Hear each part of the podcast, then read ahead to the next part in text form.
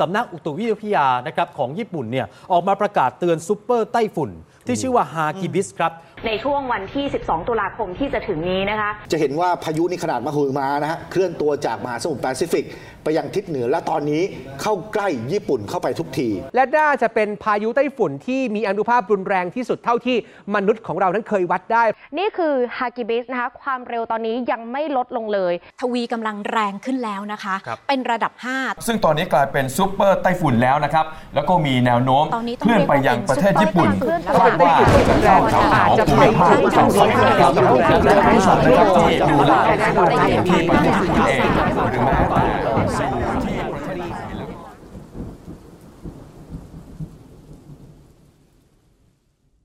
สวัสดีสวัสดีค่ะ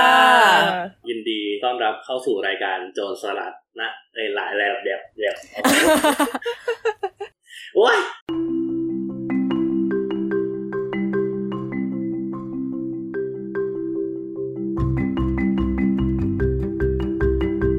สวัสดีค่ะ ก็ยินดีต้อนรับเข้าสู่รายการโจรสลัดนะครับผมรายการที่จะพาทุกคนไปเที่ยว โดยใช้เสียงของพวกเราเป็นตัวนำทาง นี่จำได้โอ้โหใจกันตัวเองสวยงามพวกบผมไอซ์ฮะเลิกค่ะ ออมค่ะ ก็วันนี้ก็เป็น3อนะฮะสามอก่อนที่ว่าเราจะเข้าเทปเราบอกก่อนเลยไหมเราจะมีข่าวใหญ่เหมือนกัน เขาเป็นงูหลามทองใช่ไหม สำหรับใครที่ฟังเออสาวๆมาแล้วนะคะ ก็จะรู้สปอยไปแล้ว แต่ว่าใครที่ไม่ได้ฟังเราก็จะมาปล่อยงูกัน ปล่อยงู คิดดีไม่ได้เลย ก็ทางนั้นเป็นงูหลามทองทางนี้จะเป็นงูอะไรดีฮะ ไม่ได้คิดไว้อะงูอะไรดีวะเป็นงูหางกระดิ่งละกันน่ารักดี กุ้งกิ้งกุ้งกิ้งเลยนะเออโอเคครับ ก็เอาเป็นว่าถ้าเกิดใครตั้งใจอยากมาฟังแฮชแท็กข่าวใหญ่ก็ไปท้ายเทปนะฮะ อืม เราก็โยนเหมือนสาว แต่สำหรับวันนี้นะฮะก็โจรสลัดนะเนาะมันก็ต้องมีกัปตันถูกไหมนะฮะเราเห็นหน้ากันสามคนแบบนี้ๆเห็นหน้ากันเอาจริงๆก็ไม่เห็นหน้าแต่ช่างแม่งเรามาอยู่กันสามคนแบบนี้ก็น่าจะพอเดาได้ว่าใครจะเป็นกัปตัน ก็คือไอ้นั่นเองถุยตึงปกติออกจากบ้านหรือเปล่าก่อนก็คือเออกับออมนั่นเองค่ะเย่เย่ตอนนี้จริงๆ เออก็ออมอยู่ด้วยกันนั่นแหละค่ะเย่อันนี้ก็คือเออบุกเข้าบ้านออมแล้วก็บอกว่าขอที่อยู่หน่อย ฉะนั้นถ้าเกิดเสียงสองฝั่งนั้นตีกันเนี่ยเออ post production ทำอะไรไม่ได้นะครับ โอเคโอเคค่ะโอเคค่ะ จะพยายามค่ะอะ ถามว่าเทปนี้มันเป็นกึ่งกึ่งๆโจรสลัดจริงๆไหมตั้งใจที่ว่าจะให้มันไปเป็นประสบการณ์หรือพาเที่ยวจริงๆ หรือเปล่าก็คงพูดแบบนั้นไม่ได้แบบ เต็มปากเต็มคำอะเนาะคือปกติอะโจรสลัดเราจะทำด้วยความรู้สึกว่าอยากให้คนอื่นมาประสบอ่ามาเจอประสบการณ์แบบเดียวกับเราใช่ไหมแต่อันเนี้ยเป็นอะไรที่ตรงข้ามกันเลยก็คือ อยากให้คนอื่นมาเจออะไรแบบเดียวกับเราเลยเล่าเป็นอุทาหรณ์นะคะ อุทาหรณ์ก็เป็นการเดินทางที่แบบ อืม ก็ถ้าเกิดใครสงสัยนะฮะว่าไอสิ่งที่ว่าเนี่ยมันคืออะไร ก็ต้องเท้าความกลับไปก่อนว่าช่วงประมาณวันที่เท่าไหร่นะ เท่าไหร่วะสิบสามสิบสองสิบสามป่ะเอออ่าเออก็คือช่วงวันที่12 13ที่ผ่านตุมาลาเนี่ยคมัมนเอาจริงมันก็ถือเป็นแฮชแท็กข่าวใหญ่เหมือนกันนะช่วงนั้น เพราะว่าทุกคนตื่นตูมแค่มันเนี้ยไม่ได้มีแฮชแท็กข่าวใหญ่ออกมาเท่านั้นเองนะฮะก็คือข่าวคราวของเรื่องพายุฮากิบิสนะฮะอืมที่ว่า ก็ได้เข้าชาวเกาะของพวกเราข่าวก็ใช่ ซึ่งตอนแรกถามว่าแบบรู้ข่าวก็แบบ คือคือทุกคนก็ดูตลกกันในระดับหนึ่งเนาะหมายถึงแบบว่าคนที่ไม่ได้อยู่ที่ญี่ปุ่นเขาก็แบบได้ข่าวกันเยอะแยะอะไรเงี้ยแล้วแบบทันสิ่งแรกที่คิดถึงเลยก็คือ สมาชิกหลักผักของเรามันจะปลิวไปไหนด้วยหรือเปล่าใช่พี่ไอคิดถึงเราแปลว่าแปลว่าก่อนหนั้นนั้นไม่เคยคิดถึงสินะอุ้ยตายแล้วคือเอาจริงนะ เรารู้ข่าวเราได้รับรู้ความร้ายแรงของมันอะ จากคนที่ไทยก่อนญี่ปุ่นอีกเว้ยอืมเออ คือเหมือนก่อนหน้านั้นอะเรารู้แค่ว่ามันพยากรณ์อากาศว่าฝนตกทั้งสองวันเลย ทั้งเสาร์อาทิตย์ แล้วก็มันมีงานอีเวนต์กลางแจ้งอันหนึงที่อาจจะยกเลิกอะไรทำนองเนี้ยเออเรารู้แค่นั้นแล้วเราก็ไม่ได้คิดว่ามันใหญ่ขนาดนั้นอะแต่สักพักหนึ่งใน Facebook ก็เริ่มมีคนแชร์ข่าวพายุฮากิบิสพายุที่ใหญ่ที่สุดในประวัติศาสตร์อะไรไม่รู้อย่างแล้วเราฮะทำไมแมปมันคุ้นๆวะแล้วมันเข้าญี่ปุ่นเหรอวะ เชี่ยอะไรเนี่ย สรุปก็คือรู้ว่ามันจะมีพายุร้ายแรงจากไทยแทน แล้วหลังจากนั้นค่อยเห็นข่าวขึ้นมาในทวิตเตอร์ตามมาอะไรเงี้ยเอออันนี้ก็คล้ายๆกันตอนแรกก็มีงานแล้วก็ยกเลิก ก็คิดว่าฝนตกหนักมีงานแล้วก็ยกเฉเลิกยๆแบบหมายถึงว่ามีงานอ่ากลางแจ้งเหมือนกัน ที่มหาลัยปะที่มหาลัยเออใช่ เป็นฤดูงานมหาลัย สามารถไปฟังได้ในเทปเทศกาลอะไรซัมติงเออนั่นแหละ แต่ก็คือคือทุกคนก็รู้ข่าวกันล่วงหน้าประมาณสักกี่วันได้นะกี่วันวะเกือบเกือบสัปดาห์นะคะ แต่ว่ามารู้ว่ามันใหญ่จริงๆอะน่าจะแบบไม่กี่วันเลยเอออะเออเออใช่ใช่ใช่สักสี่วันเออะไรอเอเงี้ยอของเราก็ประมาณสามวันอะไรเงี้ยแบบเอาตกใจมากทุกอย่างเกิดขึ้นเร็วมาก แล้วอย่างทางไออะอยู่ไทยอย่างเงี้ยได้ได้ได้ข่าวอะไรยังไงบ้างไหมหรือยังไงคือมันมันก็เห็นข่าวเยอะอะนะ เพราะว่าแบบเขาก็พูดประมาณแบบว่าแบบเฮ้ยมันเป็นพายุที่ลูกใหญ่ที่สุดในรอบเท่านู้นปีเท่านั้นปีอะไรอย่างเงี้ยแล้วมันก็บอกว่าแบบเออมันจะตีโค้งเข้าแล้วก็แบบเข้าญี่ปุ่นแบบมีโค้งเต็มเข้าเออๆนะฮะราวกับว่ามีแม่ชีปัดพายุไปไม่ใช่ปะโอเคคือแบบเออในทวิตเตอร์เว้ยมันมีคนญี่ปุ่นคนหนึ่งเขาโพสต์ภาพกราฟเส้นทางพายุอะอืม แล้วเขาก็ทวิตภาษาญี่ปุ่นอะนะว่า พายุฮากิบิสเนี่ย เป็นพายุที่ทัวร์ทั่วประเทศได้ทั่วยิ่งกว่าไอดอลคนไหนซะอีก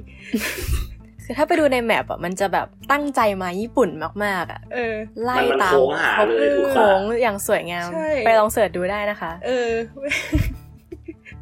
แล้วคือแบบพอมันมีข่าวแบบพายุชัดเจนแบบนี้นะฮะสิ่งแรกที่พวกเราคิดกันได้นะฮะหมายถึงว่าแบบชาวแก๊งหลัดผักนะครับผมไม่ใช่การส่งไปบอกว่าขอให้ปลอดภัยนะฮะแต่เป็นการส่งบอกว่าเฮ้ยอัดเสียงมาหน่อยได้ไหม จิตวิญญาณความเป็น podcaster ของคุณนี่มันคอนเทนต์คอนเทนต์คอนเทนต์ทั้งนั้น เสี่ยงชีวิตเสี่ยงภัย แต่ว่าอันนี้เราก็เห็นด้วยอยู่นะ หมายถึงแบบ เราก็ทวีตไว้เหมือนกันช่วงนั้นว่า ในเมื่อพายุมันมาป่วนชีวิตฉันแล้วเนี่ย ฉันจะไม่ยอมให้มันเสียเปล่าฉันจะมันจะต้องกลายเป็นพอดแคสต์เป็นโจรสลัดที่ไม่ต้องออกเดินทาง มีการเดินทางมีการผจญภัยมารอถึงหน้าบ้าน ไม่ได้รับเชิญด้วยอ่าออกมาเป็นเทปการนี้ผจญภัยรอกันอยู่สำหรับใครที่บอกว่าแบบเฮ้ยเราต้องออกแบบประจนภัยเพื่อสำรวจโลกเพื่อแบบศึกษาโลกอ่าเพื่อค้นพบโลกนะฮะบางทีภัยมันบางทีภัยมันก็มาให้เราผจญเองไม่ต้องไปไหนอะแต่ทั้งหมดทั้งมวลก็คือจะบอกว่าอะทั้งเอิร์กและออมก็ได้อัดเสียงเป็นกึ่งกึ่งๆคล้ายๆเขาเรียกว่าอะไรนะแบบรายงานสด นักข่าวภาคสนามอ่านักข่าวภาคสนามนะฮะฉะนั้นเดี๋ยวเราก็คงจะให้ลองฟังสักเล็กสักน้อยแล้วกันว่าอีอีความรุนแรงของพายุเนี่ย มันแรงขนาดไหน ก็เดี๋ยวเราไปฟังกันเลยนะไปฟังกันเลยค่ะ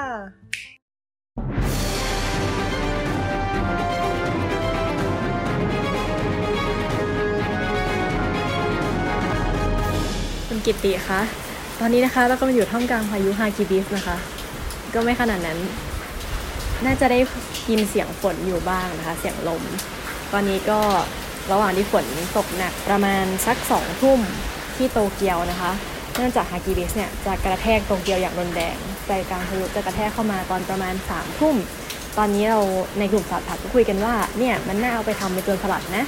เราก็เลยออกมายืนที่ระเบียงที่พอได้ยินเสียงลมเสียงฝนแล้วก็โดนฝนสลัดนิดหน่อยนะคะเพื่อที่จะบันทึกสลัดเหตุการณ์นี้ไว้ให้กับทีมโจรสลัดถ้าเกิดว่าเราได้ทำนะคะ ก็หวังว่าเราจะรอดผ่านพายุนี้ไปได้อย่างสงบ แล้วก็จะได้ออกมาเป็นพอดแคสต์ให้ทุกคนฟังนะคะ โอเคค่ะ ขออนุญาตเข้าบ้านก่อนก่อนที่จะปลิวไปกับลม ขอให้ทุกคนมีวันที่ดีค่ะ โอมรายงาน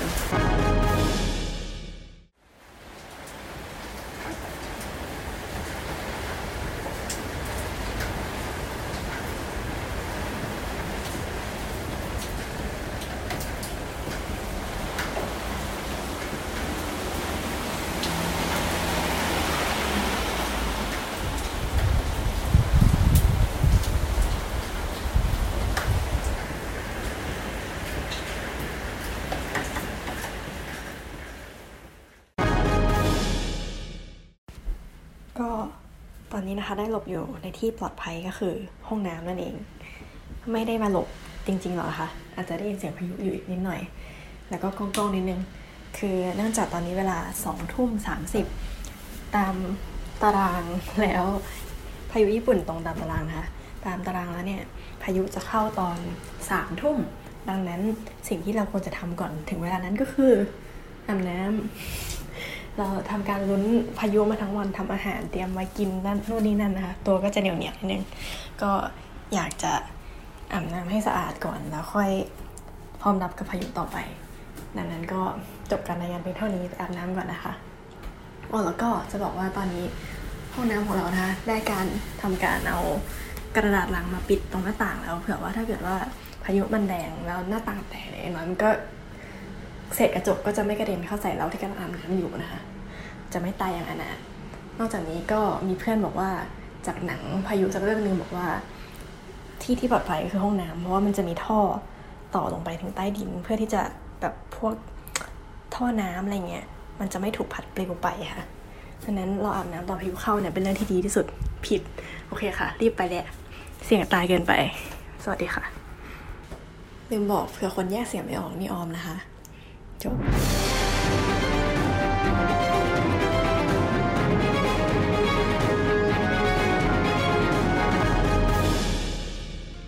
ตัดกลับมาที่ห้องส่งนะคะ ขอบคุณคุณ ขอบคุณเออคุณออมนะคะข่าวภาคสนามของเรานะคะ กลับมาที่นักข่าวเอ่อในห้องส่งนะคะเออเออคุณไอคุณเอิร์กแล้วก็คุณออมอีกแล้วตัวฉันนี่คนตัวฉันอะอีกคนอะแต่ก็คือก็ก็จะได้ยินเสียงลมเสียงฝนค่อนข้างจะชัดเนาะราวกับว่าแบบเอาไมค์ ASMR ไป มันเป็น ASMR ได้ไหมฟังแล้วมันดูไม่เขาเรียกว่านะ มันมันมันรื่นหูหรือเปล่า มันดูไม่ผ่อนคลายเท่าไหร่ เออ อะไรอย่างนั้น ทีนี้พอพอพายุมันเข้ามาแล้วเนี่ย เราก็ได้ข่าวมาว่าแบบทั้งเอิร์กและออมเนี่ย ไม่ได้แฮนเดิลกับตัวฮากิบิสนี่ในรูปแบบเดียวกันนะเพราะว่าได้ข่าวว่าอ่าคนหนึ่งสุดท้ายแล้วตัดสินใจไม่อยู่บ้าน เกิดอะไรขึ้นฮะอืมก็ตอนนั้นที่เราอะอยู่เมืองเซนไดใช่ไหมอือฮึแล้วปกติมือถือญี่ปุ่นมันก็จะมีแจ้งเตือนขึ้นมาใช่ไหมว่าแบบ emergency แนะนำให้อพยพหรือยังไงอะไรประมาณเนี้ย แล้วตอนนั้นที่เซนไดโดนอะคือน้ำท่วมกับดินถล่มอ่าซึ่งเพราะฉะนั้นคนที่อยู่ใกล้แม่น้ำอะจะต้องระวังเป็นพิเศษอืมซึ่งเราอะอยู่สูงกว่าแม่น้ำเยอะเหมือนกัน แต่ว่าก็แอบใกล้แหละอะไรเงี้ย แต่ว่าเราอะกลัวหน้าต่างบ้านแตก คือหน้าต่างบ้านเราอะมันร้าวอยู่แล้ว แล้วก็ถึงเราจะเอาเทปปิดไว้อะแต่มันก็ไม่ได้ช่วยให้ไม่แตกไง เออแล้วหน้าต่างแม่งอยู่ติดเตียงเลยเว้ย เราก็แบบถ้าเกิดว่าเรานอนอยู่อะแล้วแม่งแตกอะ อะไรอย่าสงเงี้ภาพยมันก็จะดูไม่งาม เออ แล้วคือเหมือนวันนั้นน่ะ ก็คือน้องอีกคนหนึ่งที่เขาอยู่มหาลัยเดียวกันเขาก็มานอนที่บ้าน ก็เลยคุยกันว่าเอาความสบายใจอะไปศูนย์อพยพดีกว่า เพราะว่าถ้าไปที่นู่นอะถ้ามันมีอะไรร้ายแรงเกิดขึ้นอะความช่วยเหลือมันจะไปที่นั่นก่อนมเออ มันจะเป็นที่ที่ทุกคนจะมารับความช่วยเหลือ เพราะฉะนั้นถ้าไปอยู่ตรงนั้นน่ะมันน่าจะปลอดภัยที่สุด ก็เลยตัดสินใจว่าโอเคอพยพกัน คือทีเนี้ย ไอแจ้งเตือนของมือถือมันจะแบ่งเป็นห้าเลเวลอืออืฮึมหนึ่งกับสองเหมือนแบบให้เช็คข้อมูลหรืออะไรมานี้มั้งอือฮึสามคือให้ให้ระวังอะสี่คือให้เตรียมอพยพห้าคือให้อพยพ แล้วมันก็มีคน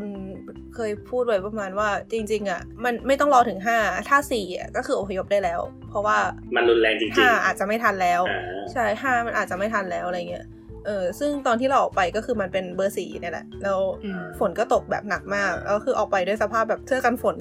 คือล่มไม่น่ารอดในสภาพนั้นแล้วอะเพราะว่าลมมันแรงเป็นเสื้อกันฝนอะไรอย่างเงี้ยแล้วก็ไปถึงก็คือแบบเปียกมาลองมาแลกรองเท้าก็คือแบบอือหือเปียกแต่คือเขาก็รู้อะพอไปถึงเขาก็แบบให้ถอดรองเท้าแล้วก็เปลี่ยนเป็น slipper อะไรเงี้ยอืมก็ดี เราได้แบบอัดไว้แบบเดียวทำแล้วก็คือรายละเอียดที่เหลือว่าแบบศูนย์อพยพแม่งหน้าตาเป็นยังไงเนี่ย ก็สามารถไปฟังได้ในนั้น ก็ แบบมันมันก็มีเรื่องสงสัยอยู่สองอย่างอะนะอ่าคืออย่างแรกคือไอ้ศูนย์อพยพที่ว่าเนี่ยใครอยากจะเข้าก็เข้าได้เลยอะแบบมันเหมือนเป็นสวนสาธารณะอะไรอย่างนี้ สมมติว่าเฮ้ยถ้าเกิดรู้สึกว่าเฮ้ยตอนนี้มันไม่ปลอดภัยแล้วอยากจะอพยพก็เข้าได้เลยอย่างนี้ยหรอมันจะมีเว็บไซต์อยู่ เราสามารถเข้าไปดูได้ว่าศูนย์อพยพเปิดให้เข้าหรือยังอ่าคือพอมันเริ่มมีภัยพิบัติอะไรเงี้ยเขาจะจัดคนไปที่ศูนย์เลย ไปเตรียมพื้นที่ไว้ แล้วก็พอมันมันเริ่มว่าต้องอพยพอะเขาก็จะเหมือนขึ้น status ในเว็บไซต์อะว่า คือมันจะเป็นเว็บไซต์ของเมืองอะว่าแบบอืมตอนนี้เมืองมีศูนย์อพยพที่ไหนบ้าง แล้วตอนนี้ศูนย์ไหนเปิดแล้วบ้างอะไรเงี้ยตอนเราก่อนไปเราก็เช็คในเว็บไซต์เหมือนกันว่าไอ้ที่เราจะไปมันเปิดแล้วใช่ไหมพอมันขึ้นว่าเปิดแล้วก็คือไป ไปก็คือมีเจ้าหน้าที่รอรับอะไรอย่างงี้อ่าแล้วอีกอย่างหนึ่งที่สงสัยก็คือเห็นพูดเรื่องแบบหน้าต่างแตกต่างๆฮะอันนี้คือค่อนข้างจะไม่เกี่ยวกับเรื่องแบบภัยพิบัติแต่แค่สงสัยว่าถ้าเกิดกระจกแตกขึ้นมา ใครรับผิดชอบค่าเสียหายเพ ราะว่ามันเป็นภัยพิบัติแบบภัยธรรมชาติอะปกติประกันจะไม่ cover ปกติประกันไม่ไม่ครอบคลุมใช่ แต่ว่าถ้าเราเป็นอะไรขึ้นมามีประกันสุขภาพอย่างหนึ่งอะนะที่อาจจะพอช่วยได้คือ หมายถึงประกันสุขภาพก็คือที่ญี่ปุ่นจะใช้ระบบเราจ่าย 30%ของค่ารักษาอ่าฮะแต่ว่าไม่มีอืมประกันที่เป็นประกัน disaster ไม่มีประกัน disaster แล้วก็ถ้าเป็นบ้านที่เช่าอยู่อย่างของออม หรือว่าของพี่เอิร์กก็เหมือนกันเนาะอืมถ้าเข้าใจไม่ผิดเนี่ยทางโอยะ หรือว่าทางเจ้าของบ้านน่ะจะเป็นอืมคนจัดการให้ใช่ใช่ใช่ไม่ถือว่าเป็นความผิดของเรา ใช่ใช่คือมันจะมีประกันแบบในกรณีไฟไหม้อะไรทำนองนี้อยู่นะ แต่มันไม่ใช่ประกันที่เขาเรียกอะไร คือเหมือนกับว่ามันจะกลายเป็นเรื่องของทางเจ้าบ้านกับบริษัทประกันไปดีลค่าค่าใช้จ่ายกันเองเราอืมไม่ต้องจ่ายอ่าอ่าเออ แต่ว่าเราอะเป็นคนจ่ายค่าประกันนั้นงงไหม คือเหมือนเราเป็นคนจ่ายเบี้ยประกัน แต่เวลาเกิดอะไรขึ้นอะบริษัทประกันก็จะจ่ายมาทางเจ้าบ้านอะไรอย่างอ่าเงี้ยทำนองนั้น เออ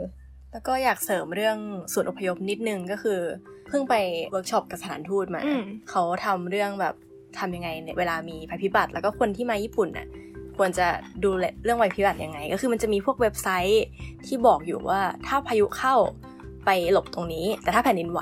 เป็นอีกที่หนึ่งอ่าใช่ใช่ใช่มันจะเขียนชัดเลยว่าแบบอันที่เป็นพายุเข้าก็คือจะเป็นรูปหลังคาแต่อันที่เป็นแผ่นดินไหวจะเป็นรูปแบบแอ่งที่หลบเฉยๆอะไรอย่างเงี้ยค่ะ คือเราอะตอนเราย้ายบ้านอะเราได้คู่มืออพยพคู่มือภัยพิบัติมาจากเจ้าบ้านแบบไอเขาเรียกว่าบริษัทในหน้าอ่าเออแล้วในคู่มือมันจะจะมีแมปพร้อมกับสัญลักษณ์อยู่ว่าตรงนี้เป็นศูนย์อพยพสำหรับกรณีนี้นี้นี้อะไรอย่างเงี้ย ซึ่งทางสถารทูตไทยอะก็ย้ำด้วยว่า จริงๆ แล้วแม้ว่าจะไปเที่ยว ถ้าเกิดว่าเที่ยวใกล้ทะเลหน่อยอย่างเงี้ยค่ะอืมก็ให้ดูส่วนอพยพหรือว่าดูตำแหน่งต่างๆ ไว้หน่อยก็ดี คือเตรียมไว้ก็ดีกว่าแก้ถ้าเกิดมันเกิดอะไรขึ้นมาสึนามิอะไรเงี้ยก็จะปลอดภัยแบบเป็นหนึ่งในสิ่งที่ควรเตรียมข้อมูลนอกจากสถานที่เที่ยว ส่วนเรื่องการเข้าศูนย์อพยพอะมันมีอีกอย่างหนึ่งคือ เหมือนได้ยินข่าวมาว่าโฮมเลสบางคนอ่าเข้าไม่ได้ ใช่ คือเวลาจะเข้าอะมันจะต้องลงทะเบียนก่อน ซึ่งการลงทะเบียนก็คือแค่เขียนชื่อกับที่อยู่ แต่ไปในโฮมโปรเลสก็จะไม่มีที่อยู่อ่าใช่ เพราะฉะนั้นมันเลยมีข่าวออกมาเร็วๆนี้ว่ามีโฮมเลสคนหนึ่งที่แบบจะไปศูนย์อพยพแต่ว่าเขาไม่ให้เข้าเพราะว่าเขาไม่มีที่อยู่ แต่ว่าอันอันนี้เราก็เคยเห็นข่าวใน Facebook ช่วงนั้นเหมือนกัน เขาบอกว่าเมืองอื่นอะมันมีคนที่เขาปล่อยให้โฮมเลสเข้าได้เหมือนแบบเป็นมนุษยธรรมอะไรต่างๆนานาอะไรอย่างเงี้ยอ่าเขาก็เลยตั้งคำถามกันอือฮึ แต่ประเด็นคือคนคนญี่ปุ่นก็ออกมามาเห็นด้วยกับเจ้าหน้าที่อะอ่าฮะเออ ซึ่งเราก็แอบตกใจนิดนึงเหมือนกันว่า แบบเหมือนคนญี่ปุ่นมองว่า homeless พวกนี้มันไม่ได้จ่ายไม่ได้จ่ายภาภาษีษี อ่าอ่าอ่าไม่ใช่คือเขาก็จ่ายเหมือนปะวะกับว่าเขาไม่ได้เป็น homeless by choice หรืออะไรประมาณนั้นเอ้ยเขาเรียกนะเขาเป็น homeless by choice แบบตั้งใจใช่จะเป็น homeless อะไรออ่าย่างเงี้ยอ่าใช่ อืมประเด็นคือเราคิดว่าเขา stereotype ไปหน่อยอะเหมือนแบบก็จริง homeless ในญี่ปุ่นมันมันมีทั้ง homeless ที่เลือกเป็น homeless by choice เพราะว่าจะได้ไม่ต้องจ่ายภาษีกับโฮมเลสที่มันช่วยไม่ได้จริง ๆ อะไรอย่างนี้ ซึ่งเราเราก็ยังไม่รู้เลยว่าเขาเป็นยังไงอะไรอย่างเงี้ยอืมแล้วถามว่าเขาไม่จ่ายภาษีจริงไหมเวลาเขาซื้อของเขาจ่ายภาษีอยู่ดีปะวะอะไรเงี้ยถึงอาจจะน้อยกว่าคนอื่นก็ตาม แต่จริง ๆ ประเด็นนี้มันก็แบบ controversy แหละอย่าคุยเลยแม่งยาว จะกลายเป็นเทปหลับผับอะหลับผับตอนมนุษยธรรมคืออะไร เทปหนึ่งทับสิบอะฮะประเด็นคือตอนเราเข้าอะเขาก็อ่าฮะไม่ได้เช็คบัตรอะไรเลยนะหมายถึงอืมเราเข้าไปเขียนที่อยู่เฉยๆเลยก็ได้อะเราก็เลยแบบอ้าวก็จริง ๆ ถ้าเป็นโฮมเลสแล้วมาเนียนว่าแบบอยู่ที่นี่เขียนไปมันก็ไม่มีใครรู้ปะวะอะไรเงี้ย คนญี่ปุ่นมีความซื่อสัตย์หรือเปล่าเออนั่นดีไม่รู้เหมือนกัน เหมือนคนญี่ปุ่นก็คือทำตาม how to อะแบบอืมอันนี้โอเคโอเคโอเค ผ่าน ติ๊กติ๊กติ๊กถูกจบอะไรเงี้ย มันก็จะดูเป๊ะแต่มันก็จะแบบไม่ได้รัดกุมขนาดนั้น ใช่ก็คือถ้า how to มาแค่นั้นก็คือทำแค่นั้น แต่ถ้า how to แบบโคตรละเอียดเขาก็พร้อมจะโคตรละเอียดไปกับ how ใช่ to ใช่ใช่เป็นพวกแบบ by the book ต้องแบบอืมต้องใช่ต้องบอกทุกอย่างต้องสั่งทุกอย่าง ใช่ต้องสั่งทุกอย่างถ้าเป็นอะไรที่เกิดแบบ เหตุการณ์นอกเหนือความควบคุมเขาจะแพนิคขึ้นมาทันทีเพราะมันไม่มีในคู่มืออะอืมคือมันเข้าใจได้นะเว้ยเพราะว่าด้วยความสังคมด้วยระบบโครงสร้างอำนาจอะเขาเป็นแค่ฟันเฟืองตัวเล็ก ๆ ที่พร้อมจะโดนขยี้ได้ตลอดเวลา ถ้าเขาทำอะไรนอกเหนือคำสั่งเขาก็มีสิทธิ์โดนปลดอะไรเงี้ยมันก็แอบ make sense ที่จะแพนิคประเด็นคือทำไมโครงสร้างถึงกลายเป็นแบบนั้นได้ ซึ่งเราจะไม่เถียงกันในตอนนี้เอนะคะอมันมันน่าจะยาวนะครับบางทีเฟืองอาจจะมีคาแรคเตอร์ไม่ชัดก็ได้ ไอเมียนไอมาไอนะไอนะไอดังไงนะฮะเออเออเอออะฮะแต่ว่าสั้นๆทำไมอะนะสั้นๆทำไมคือสั้นๆแบบมองแบบโคตร stereotype ก็คือจะคล้ายๆกับเยอรมันมาเป็นแบบประเทศที่เจอวิกฤตนิดๆแล้วก็แบบกึ่งต้องทหารหน่อยต้องอืมทุกคนต้องลุยต้องจำกัดจำเขี่ยอะไรเงี้ยอืมซึ่งก็เลยต้องพร้อมที่จะหันซ้ายหันขวา อันนี้ก็ต้องรอโฟกกับไบร์ทมา defend นะฮะ แต่เราจะไม่รอ โอเค โอเคอะฮะโอเคไปต่อก็ทั้งหมดทั้งมวลเราก็ได้ทำความเข้าใจเบื้องต้นไปแล้วนะว่าทำไมเออถึง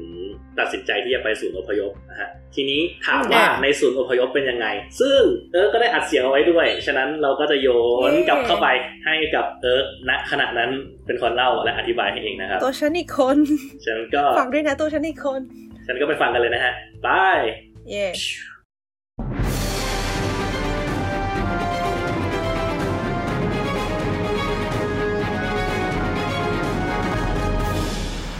สวัสดีค่ะ ก็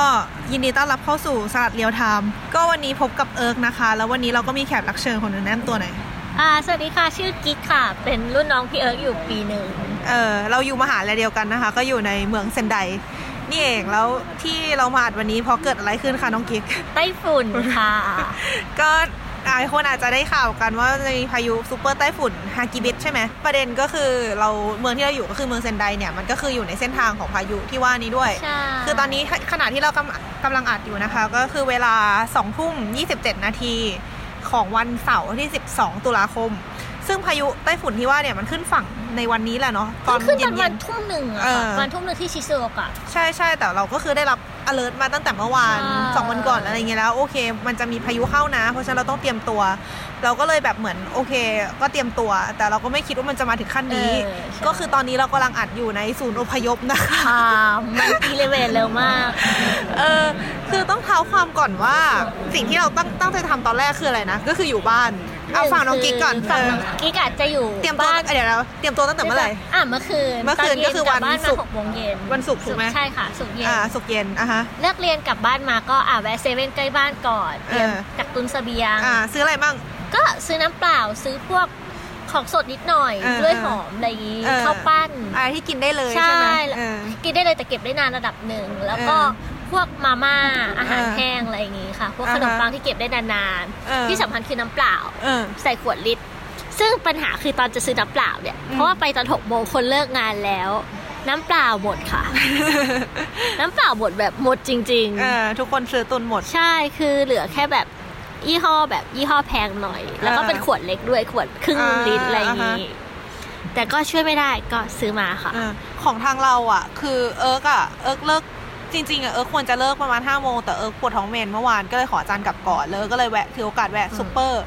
ซึ่งตอนนั้นก็คือยังคนยังไม่เลิกงานกัน เพราะฉะนั้นก็เลยยังของเต็มอยู่ก็ซื้อแวะซูเปอร์ซื้อของพวกแบบของของแห้งของสด คือบ้านเอิร์กอะเอิร์กเตรียมกระเป๋ายังชีพไว้แล้ว ซึ่งในนั้นก็จะมีเป็นพวกอาหารแบบอาหารกระป๋องข้าวขนมปังอะไรพวกนี้ไว้อยู่แล้วอะไอ้พวกนั้นก็คือเอิร์กก็เลยไม่ได้ซื้อมาเอิร์กก็ซื้อมาแค่เป็นของ ของสดที่จะทำกินวันนั้น แล้วก็พวกมาม่าครับไออะไรประมาณนั้นอะไอ้พวกที่แบบสามารถพกไปได้อะไรพวกนี้มากกว่า แล้วก็น้ำแน่นอนว่าก็ซื้อน้ำเปล่าที่เป็นขวด 2 ลิตรมาอะไรอย่างเงี้ยเออ ก็ประมาณนี้เหมือนกัน จริง ๆ มีข้อสังเกตว่าเซเว่นแถวบ้านกิ๊กอะอืมปกติ shelf มาม่าจะไม่เคยพร่องเลยนะเออคือเหมือนมีของมาเติมตลอด คนเออจะหยิบไปทีละก็กล่องสองกล่องอะไรอย่างงี้เออเออปรากฏรอบนี้คือแบบหายไปครึ่งหนึ่งแบบหายไปเออยุบไปแบบยุบใช่ไปเลยใช่เห็นเหมือนกัน คือ ไอ้ร้านสะดวกซื้อบ้านเราซึ่งปกติก็คือคนก็ไม่ได้ค่อยเข้าเท่าไหร่อะเมื่อวานคือคนเข้าเยอะมากแล้วก็คือก็เห็นเลยอะว่าคือของหายไปเยอะมากโดยเฉพาะน้ำเออแล้วก็ไอเนี่ยไอซูเปอร์มาร์เก็ตอะเหมือนเมื่อวานอะเห็นคนที่ไปซูเปอร์มาร์เก็ตตอนดึกๆหน่อยอะก็คือชั้นคือเกลี้ยงเลยนะ ทุกสิ่งทุกอย่างไปหมดเลยอะขนมปังอาหารน้ำไปหมดเลยจริง ๆ เออ แบบเออแล้วไงต่อ นี่ขนาดแบบไม่ใช่เมืองที่เขาบอกว่าจะเตือนว่าจะหนักๆอย่างโตเกียวเอจิอบะใช่หไหมรือนาโกย่าเออจริงนะๆโตเกียวมันควรจะหนักนี่กว่าคือนี้เซนด้วยไดคือฟีลแบบ รู้สึกว่าเป็นจุดหมายสุดท้ายของไต้ฝุ่นเออก่อนเริ่มก่อนพัดที่ออกมันไปจะจากไปเกาะญี่ปุ่นแล้วอะเออยังแบบคนเออยังตื่นตัวกันขนาดนี้ใช่ใช่เยแล้วคือมันมันยังมามันจะมาช้ากว่าโตเกียวด้วยเนาะเพราะว่าเซนไดอะมันอยู่เหมือนถัดจากโตเกียวขึ้นมาอีก เพราะฉะนั้นไต้ฝุ่นมันพัดจากล่างขึ้นบนถูกปะเออเพราะฉะนั้น เซนไดซึ่งอยู่บนโตเกียวก็คือจะโดนหลังโตเกียวเขาบอกว่าโตเกียวจะโดนประมาณคืนนี้ใช่ไหมใช่เซนไดก็จะโดนประมาณตอนแบบตีสามตีสามตีสี่อะไรอย่างเงี้ยเออเออเพราะฉะนั้นจริงๆถามว่าวันนี้มันยังพอซื้อของได้ไหมก็ยังพอได้แค่ฝนมันจะตกทั้งวันแค่นั้นเองอะไรเงี้ยแล้วไงต่อแล้วพอเตรียมตัวอันนั้นเสร็จแล้วทำไงก็ต่อกลับบ้านมาก็โดยรวมก็คือ ก็คือเช็คสภาพของรอบบ้านนะคะเออแบบเออระบบไฟนู่นนี่นั่นหรือแบบโดยทั่วไปเนอะเออแล้วก็ กรอกน้ำค่ะเออแบบเออน้ำในอ่างเนี่ย ปกติถ้าเกิดว่ามีเคสฉุกเฉินว่า ถ้าเกิดไฟดับน้ำไม่ไหลขึ้นมาเนี่ยเออเออก็จะมีเคสแบบนี้แล้วก็จะทำการ รองน้ำไว้ในอ่างอาบน้ำเอค่ะอเพราะว่าซึ่งปกติบ้านญี่ปุ่นทุกเอบ้าอนบ้านญี่ปุ่นมันจะมีอาบน้ำอยู่แล้วแล้วปกติเราก็คือลงไปแช่ใช่ไหมใช่แต่ว่าในเคสนี้ก็คือก็เอาน้ำประปาน้ำใช้ไว้เก็บไว้ใช้เออก็คืออุดไอตัวเราใช่รูระบายน้ำเออคือรูระบายน้ำเออตรงอาบน้ำอะแล้วก็เอาน้ำใส่ไว้ให้เต็มใช่เผื่อว่าน้ำไม่ไหลแบบไฟตัดน้ำไม่ไหลจะได้เอาน้ำตรงนั้นมาใช้ได้อะไรอย่างงี้อืมแล้วก็แบบถ้ามีขวดน้ำลิตรสองลิตรอยู่ในบ้านเหลือเงี้ยเออก็กรองน้ำประปาน้ำต้มเก็บเอาไว้นิดหน่อยด้วยค่ะ เออเผื่อในเคสที่ว่าน้ำที่เราซื้อมาเนี่ยมันไม่พออะไรเอออันนั้นเราก็ทำเหมือนกันเราก็ต้มน้ำประปาเอาไว้เป็นใช้เป็นน้ำดื่มอะไรเงี้ยแล้วก็ที่เราทำเพิ่มคือนี่ด้วย คือเอาเทปกาวมาปิดหน้าต่างโอ้อันนี้ของที่บ้านกิ๊กเหมือนกับเป็นหน้าต่างรุ่นใหม่กว่าเขามีเออลวดฝังอยู่ในหน้าต่างอยู่แล้ว ซึ่งพวกนี้คือแบบอันนั้นไม่จำเป็นไม่ค่อยน่าเป็นห่วงต้องแปะเทปเท่าไหร่ เออ ของเราคือต้องเอาหน้าต่างแบบเอาเอาเทปมามาแปะเป็นกากบาทไว้บนอ่า หน้าต่างกระจกหน้าต่าง เพราะว่าคือไม่ได้มันไม่ได้ช่วยให้หน้าต่างไม่แตก มันแค่ว่าถ้าหน้าต่างแตกอะ มันจะทำให้เศษเศษหน้าต่างอะมันไม่หลุดออกมาโดนเราแค่นั้นเอง เออแต่ถามว่าอันตรายไหมก็อันตรายอยู่ คืออย่างเราอะ เออเตียงนอนเราอยู่ติดหน้าต่างเลยน่ากเราลัวก็มากใช่ ใช่ก็คือเราก็เลยเอาฟูกนอนอะย้ายออกมาตรงข้างๆเหมือนถอดถัดออกมาอีกถัดออกมา เพื่อก็คือเมื่อคืนที่เรานอนแล้วก็คือนอนถัดออกมาจากหน้าต่างอีก เพราะว่าในเคสที่พายุมันมาเร็วแล้วแบบหน้าต่างแตกขึ้นมาเราจะได้ยังปลอดภัยอยู่อะไรอย่างนี้อืมนะคะแล้วไงต่อ ก็นอกจากนี้อันนี้คือเป็นเรื่องของเตรียมตัวใน เอ่อเขาเรียกอะไร supply อุปกรณ์เออเออทั่วไปเออนอกจากนี้แล้วที่ต้องเตรียมอีกอย่างคือพวกเสื้อหนาวเสื้อกันฝน อันนี้คือเตรียมตั้งแต่เมื่อคืนป่ะหรือเตรียมวันนี้ ก็จริงๆเพิ่งแพ็คจริง ๆ วันนี้ แต่ว่าเมื่อวานก็คือต้องดูแล้วว่าอยู่ตรงไหนจะใช้อ่าอะไรนะเล็งไว้ก่อนเลยอะไรอย่างอ่าฮะนี้เออเหมือนกันเมื่อวานเมื่อวานจริงๆเราก็แค่เหมือนคือเราอะเตรียมถุงยังชีพไปแล้วแหละหมายถึง ว่าแบบใส่ของยางชีพที่จำเป็นพวกไฟฉายนกหวีดอืม ไออุปกรณ์กันหนาวห้องน้ำพกพาอะไรพวกเนี้ยใส่ไว้ในนั้นหมดแหละแต่ว่าเรายังไม่เอาออกมาเตรียมคือเราเราคือซุกไว้ในตู้เสื้อผ้าอ๋อ แต่เราก็คือเราก็ดูว่าโอเคอยู่ตรงนั้นอะไรเงี้ใช่ย ก็คือแบบดูแล้วว่าของจะอยู่ตรงนี้ตรงนี้นะจะหยิบยังไง เอามาไว้ด้วยกันแล้วอะไรอย่างเอนี้อแต่ยังไม่ได้แบบยัดลงไปในกระเป๋าจริงๆเออแต่อีกอย่างที่ต้องทำก่อนนอนก็คือเช็คข้อมูลเรื่องเวลาที่แน่นอนค่ะว่า อ่าช่วงที่จะมีปัญหาจริง ๆ ที่เซนไดเนี่ยประมาณกี่โมง เออ ต้องติดตามข่าวยังไง หรืออีกที่สำคัญก็คือพื้นที่อพยพ เออ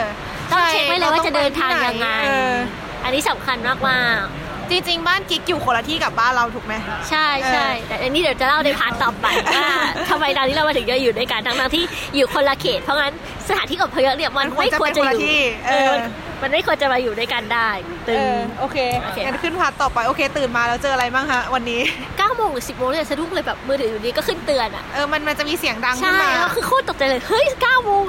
รีบจังเลยอะไรอย่างงี้เออเออเออก็เลยแล้วพอแต่พออ่านดีเทลดีๆแล้วเหมือนกับตอนนั้นเขายังไม่ได้เตือนเขตที่เราอยู่แต่เออเขาจะค่อนข้างเตือนแบบ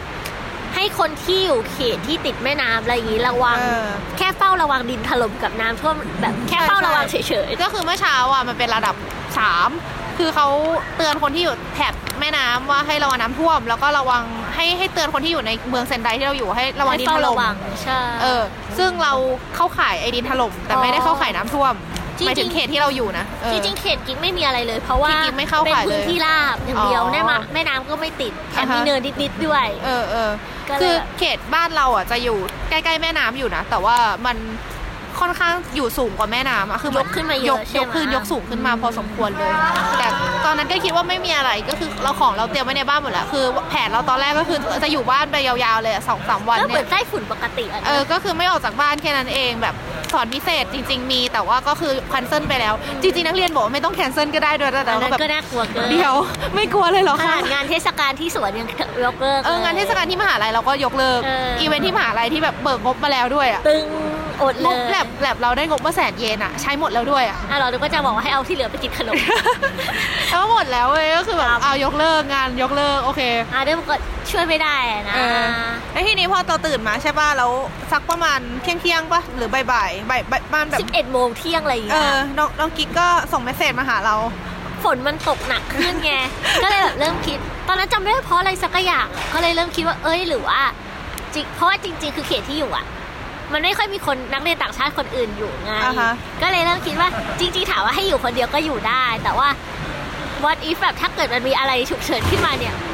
ถึงจะมีมือถือแต่ว่ามันจะค่อนข้างแบบไม่สามารถเดินไปหาคนอื่นได้เพราะแบบ10กว่าโลเลยนะอะไรสิบบวกสิบกว่าโลบวกนี่ปะจากไหนอะจากบ้านถึงจากอะไรบ้านไปถึงบ้านพวกพี่ๆอะอ่าน่าจะ10บวกบวกๆอะไม่มั่นใจคือไม่แน่ใจเหมือนกันแต่ล้ว่าคือปกติถ้าจะมาคือต้องใช้รถไฟใต้ดินใช่ถูกไหมแต่คือสภาพปกติคือถึงจะมีจักรยานแต่ด้วยสภาพใต้ฝุ่นเนี่ย มันก็มันปั่นไม่ได้อยู่ไม่แล้ว work อยู่แล้วไหมจริงๆแค่ขนาดแค่ฝนตกก็ไม่ไม่ไม่ควรใช่เท่าไหร่ก็เลยปกติก็เลยก็เลยเทคมาถามพี่เอิร์กว่าเอ้ยหรือว่าไปหาพี่เอิร์กดีแบบอย่างน้อยอ่าคืออาถึงเขตมันจะปลอดภัยแต่ว่ามีแบบแถวๆนั้น คือนอกจากพี่เอิร์กแล้วยังมีคนไทยคนอื่นอยู่ค่อนข้างเยอะ ก็จะได้แบบใช่เขาเรียกว่าไงอะมีความช่วยกัอุ่นนใจ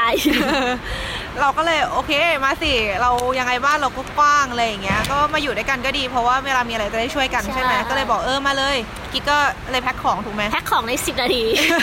ตอนแพ็คของนี่เอาอะไรมามั่งก็ตามที่ list เอาไว้เมื่อกี้เลยก็ของกินอาจจะเอามาไม่หมดเพราะว่ามันก็ด้วยเออพื้นที่เป้ที่จำกัดอะนะหลักๆก็คือเสื้อหนาวเสื้อสำรองเออเสื้อผ้าที่แบบอุ่นๆอะเพราะตอนฝนตกอากาศมันก็เย็นอะฮะแล้วก็ แบตสำรองที่ชาร์จไว้แล้ว อุปกรณ์อิเล็กทรอนิกส์ทั้งหลายทั้งปวงอะฮะ iPad เครื่องนึงแล้วก็อุปกรณ์จำเป็นนะคะนิดหน่อยอ่าฮะอะไรอย่างงี้แล้วก็อ่าวิ่งออกมาเลย ซึ่งช่วงดีว่าแบบช่วงที่ออกมาวันบ่ายสองบ่ายสามเนี่ยฝนหยุดพอดีอ่ามีมีแค่เม็ดฝนบางๆใช่ใช่แล้วก็ลมสงบไม่มีอะไรเลย ก็ถือว่าเป็นการเดินทางที่โชคดีเออเพราะว่าอีกอย่างที่เลือกออกมาตอนนั้น เพราะว่ากลัวว่ารถใต้ดินจะหยุดอ่าถ้าเกิดว่าออกใต้ดินจะหยุดรถใต้ดินจะหยุดแล้วเนี่ยก็ทำอะไรไม่ได้แล้ว ใช่ใช่ใช่คือ ต้องบอกก่อนว่าเมื่อคืนอะรถไฟ JR มันประกาศว่ามันจะหยุดวิ่งเออตั้งแต่ประมาณเที่ยงวันนี้ถึงเที่ยงวันพรุ่งนี้ ก็คือเที่ยงวันเสาร์ถึงเที่ยงวันอาทิตย์ใช่ประมาณนี้และอาจจะอาจจะยืดออกไปอีกถ้ารางรถไฟมีความเสียหายอืมส่วนรถไฟใต้ดินไม่ได้มีประกาศหยุดอะไร แต่บอกว่าอาจจะมีหยุด ถ้าแล้วแต่สถานการณ์อะไรอย่างแล้วนี้ประเด็นพาะฉะที่ใช้รถไฟใต้ดินเป็นหลักไงอ่าฮะนั้นก็ชิงไปก่อนที่มันจะหยุดละอ่ากันใช่ใช่ใช่ใช่แล้วตอนนั้นที่กิ๊ก message มาเราก็ list ไปให้เหมือนกันว่าในกระเป๋ายังชีพเรามีอะไรบ้างซึ่งก็จะมีเป็นไฟฉายนกหวีดคู่มืออพยพที่เขตแจกให้ตอนที่ย้ายบ้าน แล้วก็ห้องน้ำพกพา แล้วก็แผ่นอลูมิเนียมกันหนาว ซึ่งเราไม่รู้มันกันได้ไหมก็เคยใช้ที่นึงตอนไปฟูจิแล้วก็รู้สึกว่าไม่เวิร์กแต่ก็เอามาเหอะก็มีเอาไว้มาก่ก่ออนนก็กันเหนียวไว้เออเพื่อแล้วก็ที่ต้ออางมาหารเช็คกับแห้งลิสต์ตัวเองว่าครบพวกไหมกระป๋องอาหารกระป๋องอะไรพวกเนี้ยมีอะไรอีกวะอาหารจะหมดเรามั้งอีกอย่างที่ไทยวิกิชอบมากกว่าอาหารกระป๋องคืออาหารซองสุญญากาศเออเออเออจริงๆอันนั้นอะเวิร์กกว่าด้วยเพราะมันไม่หนักเออที่เอามาจากไทยเยอะมากโลซ่าที่แบบพวกกะเพราอะมันเอาไว้ทำกินง่ายๆไงเออเออจริงๆคือมันไม่ต้องอุ่นก็กินได้อะ ปกติก็คือใช้บ่อยเวลาออก field อยู่แล้ว ก็เลยมีก็หยิบมาเลยเลยเออเออโอเค ทีนี้พอกิ๊กมาบ้านเราเสร็จปุ๊บก็คิดว่าโอเคงั้นก็คืนนี้ก็กิ๊กก็นอนบ้านเราไป แล้วก็เราก็ก็คือก็คืออยู่ด้วยกันอะแล้วก็ก็เม้าท์ไปเรื่อยๆก็เม้าท์หาอะไรทำหาเกมเล่นอะไรพวกนี้จริงๆคือตอนนั้นกำลังคุยกันว่าทำไมจอยสติ๊กมาถึงเชื่อมกับคอมไม่ได้จะเล่นเกมตอนนั้นก็เราจะเล่นเกมแล้วก็เสียบจอยเข้าคอมแล้วก็จอยมันเหมือนเหมือนเกมมันไม่ยอม detect จอยตอนนั้นเท่าไหร่อะสี่โมงครึ่งหรือห้าห้าโมโมงงห้าโมงแล้วตอนนั้นห้าโมงแล้วก็คือแบบอะไรวะก็คือก็ก็คิดว่าเดี๋ยวเล่นเกมแล้วทำกับข้าวกินอะไรเงี้ยแล้วก็นั่งบ่นกันว่าเฮ้ยทำไมมันต่อจอยไม่ได้เครียดมากปรากฏเครียดกว่าแล้อยู่ดีๆก็มีเสียงดังขึ้นมาอีกมันได้มีเสียง alert ดังขึ้นมาอีกเสียงมันประมาณไหนนะไอ้กิ้ง กิ้งกองกิ้งกองอะไรประมาณนี้ปะเออติ้งตองติ้งตองแล้วมันหลอนมากอะเออแบบแล้วมันนานแล้วก็คิดดังดูมือถือสองเครื่องดังพร้อมกันคือแบบมันไม่ได้จริงคือไอ้ระบบ alert อะเป็นระบบที่เหมือนถ้าเราใช้ซิมของญี่ปุ่น ไม่ว่าเราจะใช้มือถือของประเทศอะไร แต่ถ้าใช้ซิมญี่ปุ่นมันจะ alert ให้ใช่ใช่ใช่ไม่ว่าไม่มีค่าใช้จ่ายใช่ไม่ใช่ SMS ถึงเราจะไม่มีเน็ตมันก็ยังมาให้อะไรเงี้ยๆอ่าของกีนี่เครื่องไทยนะ แต่ใช้ซิมเออญี่ปุ่น ใช่ใช่นอกจากนี้ถึง คนที่ไม่มีซิมอะไรอย่างเงี้ยถ้าเข้าทวิตเตอร์มันจะมีทวิตเตอร์ alert อันนี้กิ๊กไปเจอมาถูกปะใช่ เพราะว่ากิ๊ก follow เหมือน follow account ไว้อะคือเออไม่แน่ใจว่าถ้าไม่ follow แล้วแต่ว่าเขียนใส่โปรไฟล์เอาไว้ว่าอยู่ที่ไหน แล้วมันจะขึ้นให้ไหมแต่คือกิ๊ก follow account พวก災害เอ่อ disaster อ่าฮะองค์กรเกี่ยวกับเตือนภัยพิบัติของเซนไดไว้อยู่แล้วอ่าฮะอะไรอย่างงี้เออมันก็เลยเด้งขึ้นมา ใช่ใช่ซึ่งทวิตเตอร์เป็นอะไรที่อัพข้อมูลเร็วมาก ตามภาษา Japanese เออ account ทุกอย่างของญี่ปุ่นคือถ้าไปอัพในเว็บชาร์ตที่ดูจากทวิตก่อนเลย ใช่ใช่ทวิตเตอร์จะแบบอัปเดตเร็วมากๆอะแล้วคือถึงไม่ใช่ account ทางการอะเวลาจะหาอะไรในทวิตเตอร์จะเร็วที่สุด เร็วมากเร็วมาก ใช่ ทีนี้พอมันดังมีเสียงเตือนดังขึ้นมาก็เลยไปดูในมือถือ มันก็พบว่าตอนนี้เตือนภัยเป็นระดับ4แล้วจ้าตอนแรกก็ใจเย็นก่อนอ่านคันจิให้ละเอียดก่อนว่ามันหมายถึงที่ไหน เออเออเออก็พบว่าไอ้บริเวณใกล้แม่น้ำถูกป่ะแล้วก็บริเวณ ปรากฏว่าทั้งเมืองอะโดนเรื่องเสียงดินถล่ม เออระดับสี่เราก็แบบอ้าวชิบหายแล้ว เพราะว่าจริงๆมันก็ยังไม่จำเป็นต้องอพยพก็ได้ แต่มันแค่แบบเออแนะนำให้อพยพ ใช่แล้วระพอดับสี่คือแนะนำให้อพยพแล้วพอแง้มหน้าออกไปดูข้างนอกว่ามันเกิดอะไรขึ้นเนี่ย ก็เห็นว่าเฮ้ยฝนมันตักหนักขึ้นอีกแล้วอะ ใช่ เออ ทีนี้เราก็เลยคุยกับกิ๊กว่า เออ ในเมื่อถ้าเกิดว่าแบบเรารอให้มันถึงระดับ5 กว่าเราจะออกไปอะ มันอาจจะลมแรงมากจนเราเดินไม่ได้แล้ว เพราะฉะนั้นก็เลยออกมาตั้งแต่ระดับ 4 ดีกว่า แล้วพอเราเช็คตัวเว็บไซต์ศูนย์อพยพอะไอศูนย์อพยพใกล้บ้านเรามันก็เปิดให้เข้าแล้วด้วย เพราะฉะนั้นก็เลยโอเคงั้นอพยพเลยละกัน ก็เลยคุยกันว่าอะโอเคเก็บของอะกินข้าวก่อนไป จะได้ไม่ต้องแบกข้าวไปด้วยอะไรเงี้ยกินข้าวก่อนไป เก็บของใช้เวลามันครึ่งชั่วโมงเนาะใช่จริงๆที่คนที่น่ากังวลอีกอย่าง เพราะว่ามันเป็นระดับ4แล้วตั้งแต่5โมงเย็นเออแต่ว่า ไต้ฝุ่นเนี่ยตอนนั้นคือยังไม่ขึ้นฝั่งญี่ปุ่นเลยนะเออเออยังไม่แม้แต่เออจะขึ้นใช่ฝั่งเลยแล้วเซนไดเนี่ยตอนแรกที่คุยกันว่ามันน่าจะพีคจริงๆคือกลายเป็นช่วงดึกๆตีสามตีสี่เออของเราเลยนะเออแต่นี่คือ5โมงตื่นระดับ4แล้วอะเฮ้ยใช่ไหมเออแล้วคือแบบคือ เข้าใจได้เลยว่ามันใหญ่มากจริงๆใช่อะเออพายุไฟถุนอันเนี้ยมันใหญ่มากจริงๆ ทีนี้พอเราเตรียมของอะไรเสร็จปุ๊บอ่าเราก็เตรียมเสื้อผ้าเพิ่มเพิ่มด้วย เพราะว่าจะมาค้างคืนที่ศูนย์อพยพใช่ไหมใช่แล้วเตรียมขนมเตรียมอาหารเตรียม iPad ขนมอร่อยมากต่างๆเออขนมอร่อยมากต่างๆอะไรพวกนี้เสร็จแล้วเราก็ออกมากัน ก่อนออกมาเราจะต้องอ่า ปิดแก๊สปิดไฟดึงปลั๊กทุกสิ่งทุกอย่าง แล้วจริงๆควรจะปิดเบรกเกอร์ด้วยแต่เอิร์กลืมกิ๊กก็ลืม ลืมคู่เออจริงๆกิ๊กก็เล่าให้พี่เอิร์กฟังไปรอบนึงแล้วกิ๊กลืมเออแล้วพี่เอิร์กก็ลืมซ้คือกิ๊กลืมปิดที่บ้านกิ๊กใช่แล้วก็ลืมปิดที่บ้านเอิร์กแต่ก็คือเราดึงปลั๊กออกแล้วแหละเพราะฉะนั้นก็น่าจะโอเคเรื่องไฟไฟกระชากพอสมควรใช่เออแล้วก็ใส่เสื้อหนาวเอ้ยไม่ใช่เสื้อหนาวแต่เสื้อกันฝนออกมา เพราะว่าคิดว่าลมน่าจะแหกแน่นอนในสภาพฝนตกหนักขนาดนั้นก็เลยใส่เสื้อกันฝนออกมา แล้วก็สบายเป้สองใบออกคิดมาเลถูยกมาก เออ ก็คือตอนนั้นอะลมยังไม่แรง แต่ว่าฝนน่ะหนักแล้ว ใช่แล้วก็เดินฝ่าฝนมาน้ำท่วมด้วยก็คือแบบเหมือนมันไม่ใช่น้ำท่วมแต่มันเริ่มเออขังมันเป็นๆแอ่งอะเหมือนแบบเหมือนตอนฝนตกหนักอะที่มันใช่จะแบบใช่ เดินยากๆมีหลุมไม้สวีปอยู่ เออแล้วก็ฝ่ามาจนถึงโรงเรียนประถมใกล้ ๆ ที่เป็นจุดจุดอพยพก็ยังไม่ได้ย้อนเลยนะว่าส่วนใหญ่จุดอพยพของญี่ปุ่นคือพวกโรงเรียนประถมใช่ทั้งหลาใช่ย เพราะมันมีโรงยิมที่มันกว้างแล้วโครงสร้างอาคารมันจะแข็งแรงกว่าบ้านปกติทำให้ค่อนข้างอุ่นใจได้อะไรอย่างนี้ พอมาถึงปุ๊บเราก็โอเค เปียกพัดลมมาแรกเข้ามา ตอนแรเย็กนมากตอนแรกมันมืดมากอะนึกว่าเขาไม่เปิดด้วยปรากฏโอเคเปิดแล้วก็หาตึกด้วยเฮ้ยมันตึกไหนเออมันตึกไหนวะเออใช่ไหมแต่ก็โอเคเปิดเจอ เออแล้วการ์ก็ตูนที่ญี่ปุ่นนะคะจริที่งทำให้รู้ว่าต้องไปลงยิมๆใช้เวลาเดินประมาณ 5 นาที ไม่นานแม่คือจริงๆตอถ้านรไม่อมีไฟฝนแดงถ้าไม่มีฝนนะไฟแดงมันแป๊บเดียวกับฝนใช่ใช่ แต่ว่าอันนี้คือมันมีฝนไงเลยต้องค่อยๆเดินมา ซึ่งถามว่ากลัวน้ำท่วมไหมก็นิดนึง แต่ว่าตัวโรงเรียนมันก็ยกพื้นสูงขึ้นมา คือตอนเราเดินเข้ามาน้ำมันก็ไหลออกมาทางเข้าอะ ใช่ใช่คือไหลฟลึบฟลึบเอฟอลึบแบบคือคือเดินไหลเข้าไม่ได้เพราะอย่างนั้นเออคือไหลสวนออกมา เพราะฉะนั้นก็น่าจะเบาใจในระดับหนึ่งว่ามันถ้ามันท่วมอะมันก็น่าจะมีพื้นที่แบบสเปซขึ้นมานิดนึงพ อเข้ามาปุ๊บเขาก็จะให้เราลงทะเบียนถูกปะทำกระดาษเขาเปียกด้วยเสื้อเปียกมากรู้สึกผิด ให้เราเขียนชื่อเขียนที่อยู่เขียนเพศอายุอะไรพวกนี้เอาไว้อน่าจะเป็นเรื่องสถิติอะค่ะ ใช่ใช่แล้วเขาก็จะแจกผ้าห่มให้ แล้วในโรงยิมเขาก็จะมีการปูเสือเออปูเสือให้แล้วก็แบบเหมือนให้เราไปจับจองพื้นที่ที่ต้องการอะไรเงี้ยแล้วมีเราก็เอาเราก็ตอนนั้นคือเข้ามาคนยังน้อยอยู่เลยปะกี่คคนนน่าจะสิบยี่สิบคนเองไม่ไม่ถึงเยอะยี่สิบอะเราว่าใช่คนคือโล่น้ยงมากแบบใช่ เหมือนกับรีบมาเพื่อจองที่เออซึ่งซึ่งเราว่าก็ดีนะ เพราะว่าถ้าเกิดมาหลังๆ แล้วไม่มีที่อะจะลำบากจริงทีเนี้ยพอเข้ามาก็แบบอ่าปูห้าห่มอะไร ก็นั่งเมาส์มอย นั่งเล่นนู่นเล่นนี่กันไปใช่ไหมเอออมทีนี้เขาก็มีมาแจกน้ำแจกอาหารด้วย เออ อันนี้คือว่าเป็นอีกอย่างหนึ่งที่ดีที่รู้สึกว่าตัดสินใจถูกกับการอพยพก็คือ บางคนก็ยังรู้สึกว่าเฮ้ยออกมาดีไหมอะไรอย่างงี้เออใช่ไหมเออคือเรารู้สึกว่าดีอีกอย่างหนึ่งที่ออกมา คือเรารู้สึกอุ่นใจกว่า เราไม่ต้องคอยเช็คว่าเฮ้ย สถานการณ์เป็นยังไงแล้วนะคือเรารู้สึกว่ามีเจ้าหน้าที่ดูแลเออเฮ้ยคนข้างหลังเขากางแผ่นอลูมิเนียมมาอะคนข้างหลังเขาแกงกางแผ่นอลูมิเนียมก็กันอาจหจะนาวผ้าห่มไม่อยู่ แปลว่าอาจจะเวิร์กไม่รู้ โอเค ต่อต่อไม่ต่อเคยใช้เหมือนกันแต่ก็คือโทษคือมันเป็นฟีลแบบเหมือนกับมีคนคอยอัปเดตสถานการณ์แล้วก็น่าเชื่อถืออะไรอย่างเองี้อมีใช่อาหารสปายแน่เออใช่ก็คือเขาก็มาแจกข้าวแจกน้ำน้ำก็เป็นน้ำแบบที่เก็บได้นานด้วยแบบเป็นมันจะเป็นน้ำแบบที่เขาเอาไว้สำหรับ ภัยพิบัติโดยเฉพาะอะมันจะเก็บได้ 5 ปีเป็นน้ำขวดเนี่ยแหละเออ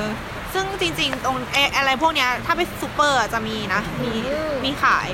เออหรือว่าสั่งจากอเมซอนอะไรพวกนี้ก็ได้ มันจะเป็นมันจะมีเขียนไว้เลยว่าเป็นน้ำเขาเรียกว่าโฮซอนมิสึโฮซอนซุยไม่รู้ไม่รู้อ่านว่าอะไรๆเหมือนกัน 保存 มันแปลว่า save อะเออมันคือเคยคำว่า save คำเดียวกับที่อยู่ในคอมพิวเตอร์ที่เวลา save file อะคำเดียวกันเลยเออก็คือเป็นเป็นน้ำที่เก็บได้นาน แล้วก็มีอะไรอีกวะอ๋อใช่แล้วก็ มีข้อกำหนดที่ก็มือคือพอเข้ามาแล้วเนี่ย ก็แบบคนก็ค่อย ๆ เข้ามาเรื่อยๆ มีนักเรียนมหาลัยครอบครัว ใช่มีเนอะ คนคนอยู่คนตัวคนเออพวกคนที่อยู่ตัวคนเดียวก็เยอะ อันนี้เอออ อาจจะเป็นเรื่องของว่าจะได้มีการตามแท็กได้ง่าใช่ยด้วยมั้ง ใช่แล้วคือเหมือนมันมันคือในเคสที่ว่าถ้าเกิดว่ามันเกิด มันยาวนานกว่านั้นแบบมี damage มีอะไรอย่างเงี้ยแบบน้ำตัดไฟตัดแก๊สตัดอะไรอย่างเงี้ยถ้าเราอยู่ที่เนี่ยอย่างน้อยเขาก็จะมี support ให้ที่นี่คือคือเวลา support อะไรมันจะมาลงพวกศูนย์อพยพก่อนอยู่แล้วอะแล้วมี staff มีคนช่วยมีข้าวมีน้ำให้ มันก็อุ่นใจกว่าเนอะเออเวลาแบบแผ่นดินไหวอะไรเงี้ยคนก็มาเอาอาหารจากที่นี่เหมือนกันเวลาไม่มีอาหารใช่เพราะฉะนั้นเราอยู่ตรงนี้เลยอะมันก็อุ่นใจกว่าเยอะ เออ เราก็รู้สึกว่าตัดสินใจถูกที่มา เพราะว่าในแง่ของความสบายใจด้วย แล้วก็พวก support อะไรเขาก็แบบมีเปิดทยุวิทยุให้ แบบให้รู้ข่าวสารตลอดอะไรเงี้ย มีน้ำอุ่นให้ด้วยนะ แบบใครอยากได้น้ำอุ่น ใช่ใช่แบบมีกาต้มน้ำอะใช่สำหรับเอาไว้ต้มมาม่าเอออะไรอย่างนี้แล้วเขาก็คือเขาก็จะบอกสักพอเมื่อกี้ใช่ไหมประมาณสักสองทุ่มอืม เออเขาก็เหมือนออกมาประกาศว่าโอเคกดอ่าดูประมาณนี้นะไอคนที่เป็น担当 担当 คืออะไรวะคนที่แบบเป็นคนดูแลผู้รับผิดชอบผู้รับผิดชอบของของที่เนี่ยเขาก็ออกมาประกาศว่าเออเขาชื่อนี้นี้นี้จะเป็นผู้รับผิดชอบที่นี่นะ แล้วก็ในสำหรับในคืนนี้ไฟจะปิดตอนสามทุ่ม ก็ให้เตรียมตัวอะไรเงี้ย ถ้าเกิดว่ามีมือถือก็ให้ปิดเสียงอะไรอย่างงี้ ถ้าจะคุยโทรศัพท์ให้ไปคุยตรงทางเข้า จะได้ไม่รบกวนคนอื่นอืมเออจริงๆเราก็ต้องรีบจบแหละเพราะว่าก็ใกล้สามทุ่มแล้วเราต้องเราจะคุยต่อไม่ได้ใช่พรุ่งนี้เข้าเช้ามีตอน8ปดโมงก็เดี๋ยวอาจจะมีพาร์ทสองค่อยอัปเดตพรุ่งนี้อะไรอย่างงี้อะไรอย่างงี้ก็โอเคเราเราก็ทีเนี้ยจริงๆอะเราเอาอาหารมาแหละ แต่ว่าก็คือเราก็คงเอาของที่เขาแจกก่อนนะเนาะในเคสที่เราต้องอพยพอีกรอบนึงอะไรอย่างเงี้ยโอ เคเออโอเคน้องกิ๊กจะไปเปลี่ยนชุดนอนแล้วใช่ปะก็ก็มีเรื่องอะไรต้องคุยอีกปะไม่มีก็เดี๋ยวก็มีว่ามีอะไรอยากมีอะไรอยากบ่นเมาส์มอยอีกไหมอะจริงๆคือง่วงมาก โอเคงั้นไปเปลี่ยนชุดเลยก็ได้เดี๋ยวพี่จบตัดตัดจบเองก็ได้ ได้ได้ได้ได้โอเคฮะ ก็น้องกิ๊กขอตัวไปเปลี่ยนชุดนอน ก็เท่าที่สังเกตมาก็คือจริงๆสำหรับของที่เตรียมมาที่เนี่ยโอเคเราเรารู้สึกว่าเราเตรียมมาค่อนข้างครบเลยนะแบบถึงจะต้องอพยพจากที่นี่ไปที่อื่นอีกเราก็ยังอยู่ได้อะไรเงี้ยแต่ว่าที่ที่ลืมก็คือลืมเตรียมไพ่มา ลืมเตรียมไพ่เตรียมนิยาย คือคือคือเหมือนประมาณว่าเราควรเอาอะไรที่ entertain ตัวเองมาได้สักนิดนึง แต่ว่าก็คือมี iPad อะแหละมีมือถืออะไรเงี้ยแต่ว่ามันก็มีแบตเตอรี่เนาะเราอาจจะต้องเซฟแบตไว้สำหรับแบบตติดตามข่าวสารอะไรอย่างงี้ เราก็เลยเหมือนกับโอเค เราก็มาเล่นเกมกระดาษอะเกมเกมกระดาษที่สมัยเด็ก ๆ ที่เอาปากกาจุดบนกระดาษ แล้วก็เอาแล้วก็ให้มันพุ่งไปอะแล้วก็ให้แบบ เหมือนกับหมึกมันก็จะเป็นเส้นใช่ไหมแล้วก็จะไปจุดแล้วก็ไปกินจุดอันอื่น ไม่รู้ว่าคนฟังที่เด็ก ๆ เกิดทันกันไหมแต่ว่าเมื่อกี้เลยกิ๊กก็ไม่เคยเล่นเออนั่นแหละเป็นเกมเกมแบบที่มีแค่สมุดกับปากกาก็เล่นได้อะไรอย่างงี้เออ แล้วก็มีอะไรอีกไหมวะก็ไม่รู้ว่าเสียงจะเข้าน้อยมันจะเข้าไปเยอะแค่ไหน แต่ก็คือ ก็ตอนเนี้ยต้องมีซับแล้วพี่นะไม่คือคือจะบอกว่าตอนเนี้ยเสียงฝนมันดังมาก คือส่วนหนึ่งเพราะว่าลงยิมด้วยเนาะแต่มันก็ดังขึ้นเรื่อยๆเลยนะแบบใช่คือตอนเนี้ยรู้สึกว่าลมแรงขึ้นเรื่อยๆแล้วตอนนี้มันห้ายังนะระดับห้ายังห้าแล้วเพิ่งห้าเออประมาณสองทุ่มมั้งเออตอนประมาณสองทุ่มอะเช็คเว็บอีกรอบหนึ่งอะมันเหมือนเตือนภัยขึ้นเป็นระดับ5แล้วเออแล้วเมื่อกี้มีเสียงเตือนภัยขึ้นมาอีกรอบหนึ่งแบบประมาณว่า ขึ้นมาว่าเป็นเลเวล4เหมือนเดิม แต่ว่ามันเพิ่มจำนวนแม่น้ำที่ต้องเฝ้าระวังเออซึ่งหนึ่งในนั้นก็คือมีแม่น้ำใกล้ๆตรงนี้ด้วยแล้วเท่าที่ตั้งแต่เข้ามารู้สึกว่าเสียงลมมันดังขึ้น ก็เลยคิดว่าช่วงที่มายังดีตรงที่ลมมันสงบไงใช่ใช่ตอนนี้อาจจะเดินยากกว่าเดิมหรือเปล่า คิดถูกแล้วที่มาก่อนไม่งั้นเราเราถ้าเกิดแบบมาคิดอพยพตอนหลังอะอาจจะไม่ทัน เออ ก็โอเค ตอนนี้ก็สบายดีค่ะทุกคน น้ำอาหารมีครบทุกสิ่งทุกอย่าง อาจจะมีปัญหาเรื่องแบตเตอรี่มือถือ แต่ก็โอเคเขาก็มีปลั๊กให้อะไฟก็ยังไม่โดนตัดอะก็ยังโอเคอยู่ เราก็มีแบตแบตสำรองเตรียมมาเนาะซึ่งทุกอย่างตอนนี้ก็โอเค แล้วก็หวังว่าพายุจะผ่านไปโดยเร็ว แล้วหวังว่าบ้านเอิร์ธจะไม่พังหวังว่ากระจกบ้านเอิร์ธจะไม่แตกพรุ่งนี้ก็ยังคิดอยู่เลยว่าตอนถ้าพรุ่งนี้หยุดแล้วกลับบ้านแล้วแบบบ้านจะเละไหมอะไรอย่างเองี้อหวังหวังว่าบ้านจะไม่พังเนี่ยแหละเออใช่ก็โอเคแหละ ตอนนี้ เห็นวงข้างๆเขาเล่นอูโนกันแล้วอิจฉาเนอะตอนนี้ก็อยู่กันสองคนเนี้ยเอาจริงคนไทยคนอื่น บางคนก็เลือกที่จะอยู่บ้านนะ เพราะแบบอย่างเพื่อนเด็กอยู่ชั้นแปดเนี้ยเขาก็บอกว่าเขารู้สึกว่าอยู่บ้านเขาน่าจะน่าจะปลอดภัยกว่ามาโรงเรียนประถมที่มันเตี้ยๆอย่างงี้แต่บ้านเอิร์ธก็อยู่ชั้นสองอะนะก็แบบยังไม่ถือว่าปลอดภัยขนาดนั้นอะไรอย่างงี้ ก็ ก็แล้วแต่แหละก็คือถ้าที่บ้านเตรียมทุกสิ่งอย่างไว้แล้วก็อาจจะปลอดภัยก็ได้ ก็สำหรับเออเลือกมานี่ดีกว่า เพราะว่าเออไม่รู้ว่ามันจะเกิดอะไรขึ้นอะไรอย่างงี้ ก็ก็เป็นประสบการณ์ เออเป็นประสบการณ์ที่ดีนี่ไงได้คอนเทนต์ทำพอดแคสต์งั้นก็ขอตัวนะคะไปเตรียมตัวนอนแล้ว โอเค บ๊ายบาย ตอนนี้นะคะ เวลาสามทุ่มประมาณ8นาที เออสามทุ่มเจ็ดแปดนาทีน่าจะมีมาตอนสามทุ่มห้านาที เพราะว่าสองนาทีที่แล้ว เมื่อกี้มีเสียงเตือนตึงตึงตึงตึงตึงมาอีกรอบหนึ่งว่า official evacuation order ว่ะคราวนี้เขียนภาษาอังกฤษด้วย เออเขียนภาษาอังกฤษด้วยแบบโอเค ก็คือเขาบอกว่าระดับสี่แบบฉุกเฉิน ก็คือไปได้แล้วอันให้นี้ไปได้แล้วสี่จุดห้าอะไรเงี้ยแบบให้ไปได้แล้ว คือคนที่ออกจากบ้านไม่ได้แบบข้างนอกลมแรงเกินอะไรอย่างงี้ก็ขอให้ขึ้นไปอยู่ชั้นสูงกว่าชั้นสองแล้วอะไรอเอย่างงี้อเพราะฉะนั้นก็รู้สึกว่าตัดสินใจถูกมากๆที่มา มาจองที่ มาจองที่ที่แท้ เออแล้วตอนนี้ก็คือไฟยังไม่ตัดอาจจะเป็นเพราะว่าเดี๋ยวเขาจะรับคนเพิ่มก็เป็นไปได้อืมก็ก็เนี่ยเขาเตรียมปูที่เพิ่มแล้วใช่ ก็หวังว่าทุกคนจะปลอดภัยกันนะคะ ตอนนี้ก็ขอตัวก่อน สั้นๆแค่นี้แหละสวัสดีฮะ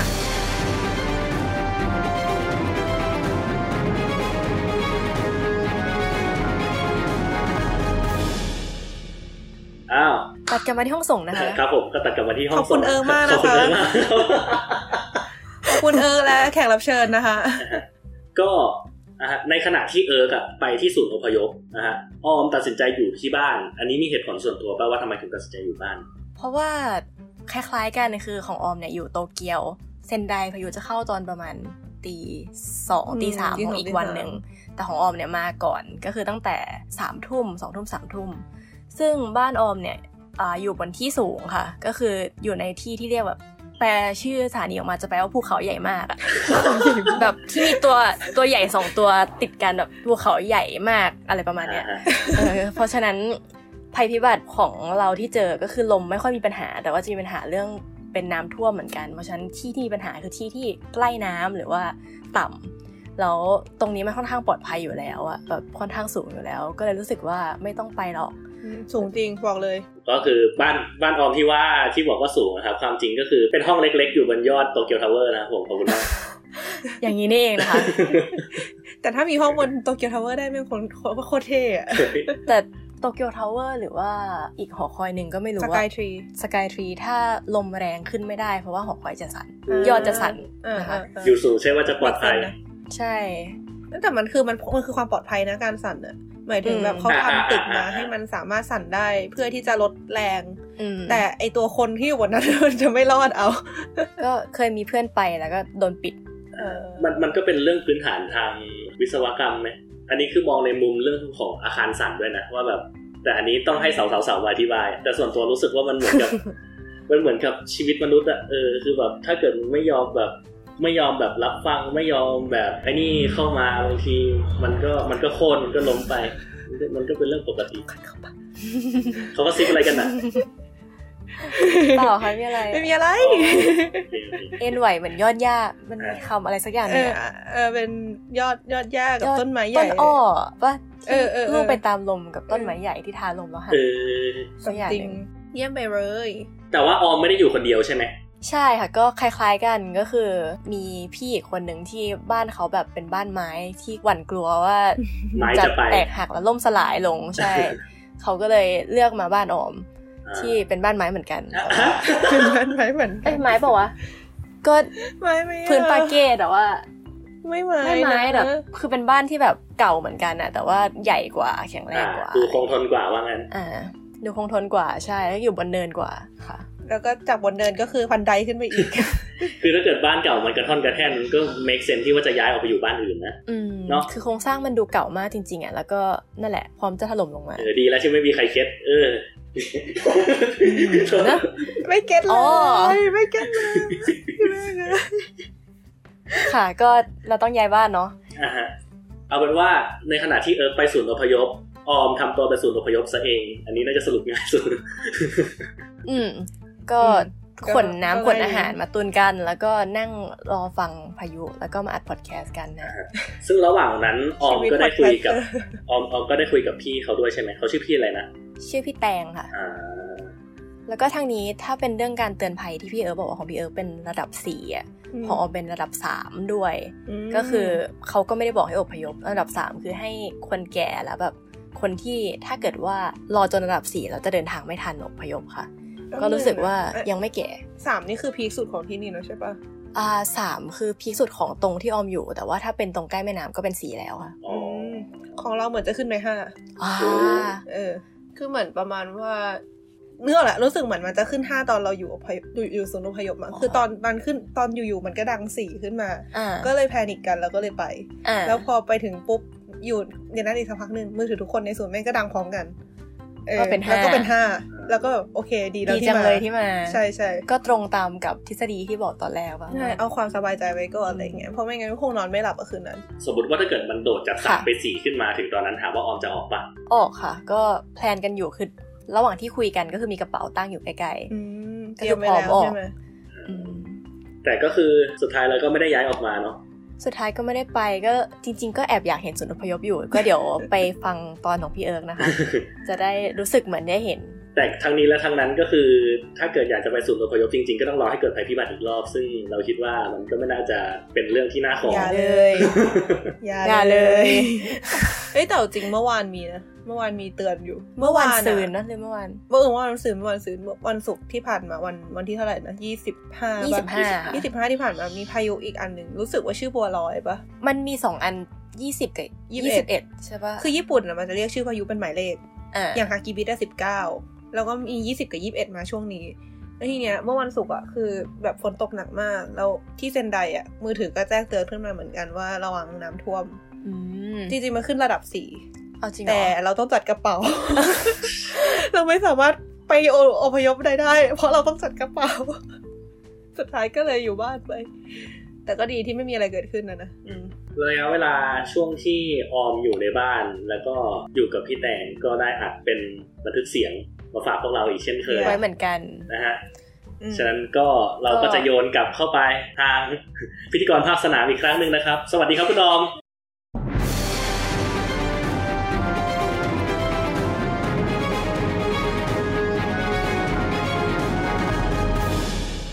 สวัสดีค่ะ นี่คือไลฟ์พายุเอ่อฮากิบิสที่โตเกียวตอนสองทุ่มครึ่งนะคะ อยู่กับออมค่ะ แล้วก็ชื่อแตงค่ะ เป็นพี่ของน้องอีกทีหนึ่ง มาจอยได้ เพราะว่านี่หนีภัยพิบัติมา มาขออาศัยอยู่กับน้อง เกิดอะไรขึ้นคะทำไมต้องมาบ้านออม เพราะว่าบ้านมันเก่ามาก เป็นบ้านไม้สองชั้นอืมแล้วก็แบบอายุหลายปีอะไรอย่างเงี้ย ก็เลยแล้วก็มีรุ่นพี่ที่เคยอยู่บ้านเนี้ยเขาเตือนมาว่าแบบโครงสร้างมันไม่ค่อยแข็งแรงนะอะไรเงี้ย ให้ไปหาบ้านที่มันดูสเตเบิลกว่านี้ ก็เลยหนีมาเนาะมาอยู่กับน้อง บ้านเราห่างกันสักห้านาที ใช่ได้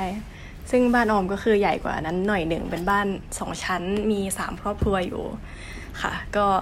คิดว่าคงทนแล้วก็อยู่ในบนเนินหน่อย น้ำน่าจะไม่ท่วม สถานการณ์ตอนนี้ก็คือสองทุ่มสี่สิบพายุจะเข้าตอนสักตาพายุจะเข้าสักสามทุ่มนะใช่ใช่เราก็มาเราคอย จริง ๆ เตรียมการตั้งแต่พี่รู้ว่าพายุเข้าเมื่อไหร่อะจริง ๆ ก็ประมาณต้นต้นสัปดาห์ แต่ก็ไม่ได้คิดว่ามันจะแรงขนาดนี้ คงคิดว่าแบบเดี๋ยวก็อ่อนกำลังลงอะไรเงี้ย อืม ตอนแรกออมรู้จักที่โคไดไซงานมหาลัยอืมโดนยกเลิกก็เลยรู้ว่า เอ้ย จะมีพายุ แต่ตอนนั้นคิดว่าจะแบบฝนตกหนักอะอ๋อ เข้าใจเข้าใจ เพิ่งมาแบบรู้สึกว่ามันน่ากลัวตอนเมื่อวานเมื่อวานซืนเองอะที่แบบไปซูเปอร์มาร์เก็ตแล้วแบบ เออ นี่ก็แบบพอไปเห็นแล้วก็รู้สึกตกใจเหมือนกัน เพราะว่าแบบ ไม่เคยเจออยู่ไทย บ้านก็อยู่จังหวัดพิษณุโลกอย่างเงี้ย แล้วก็กรุงเทพไม่เคยเจอที่แบบว่า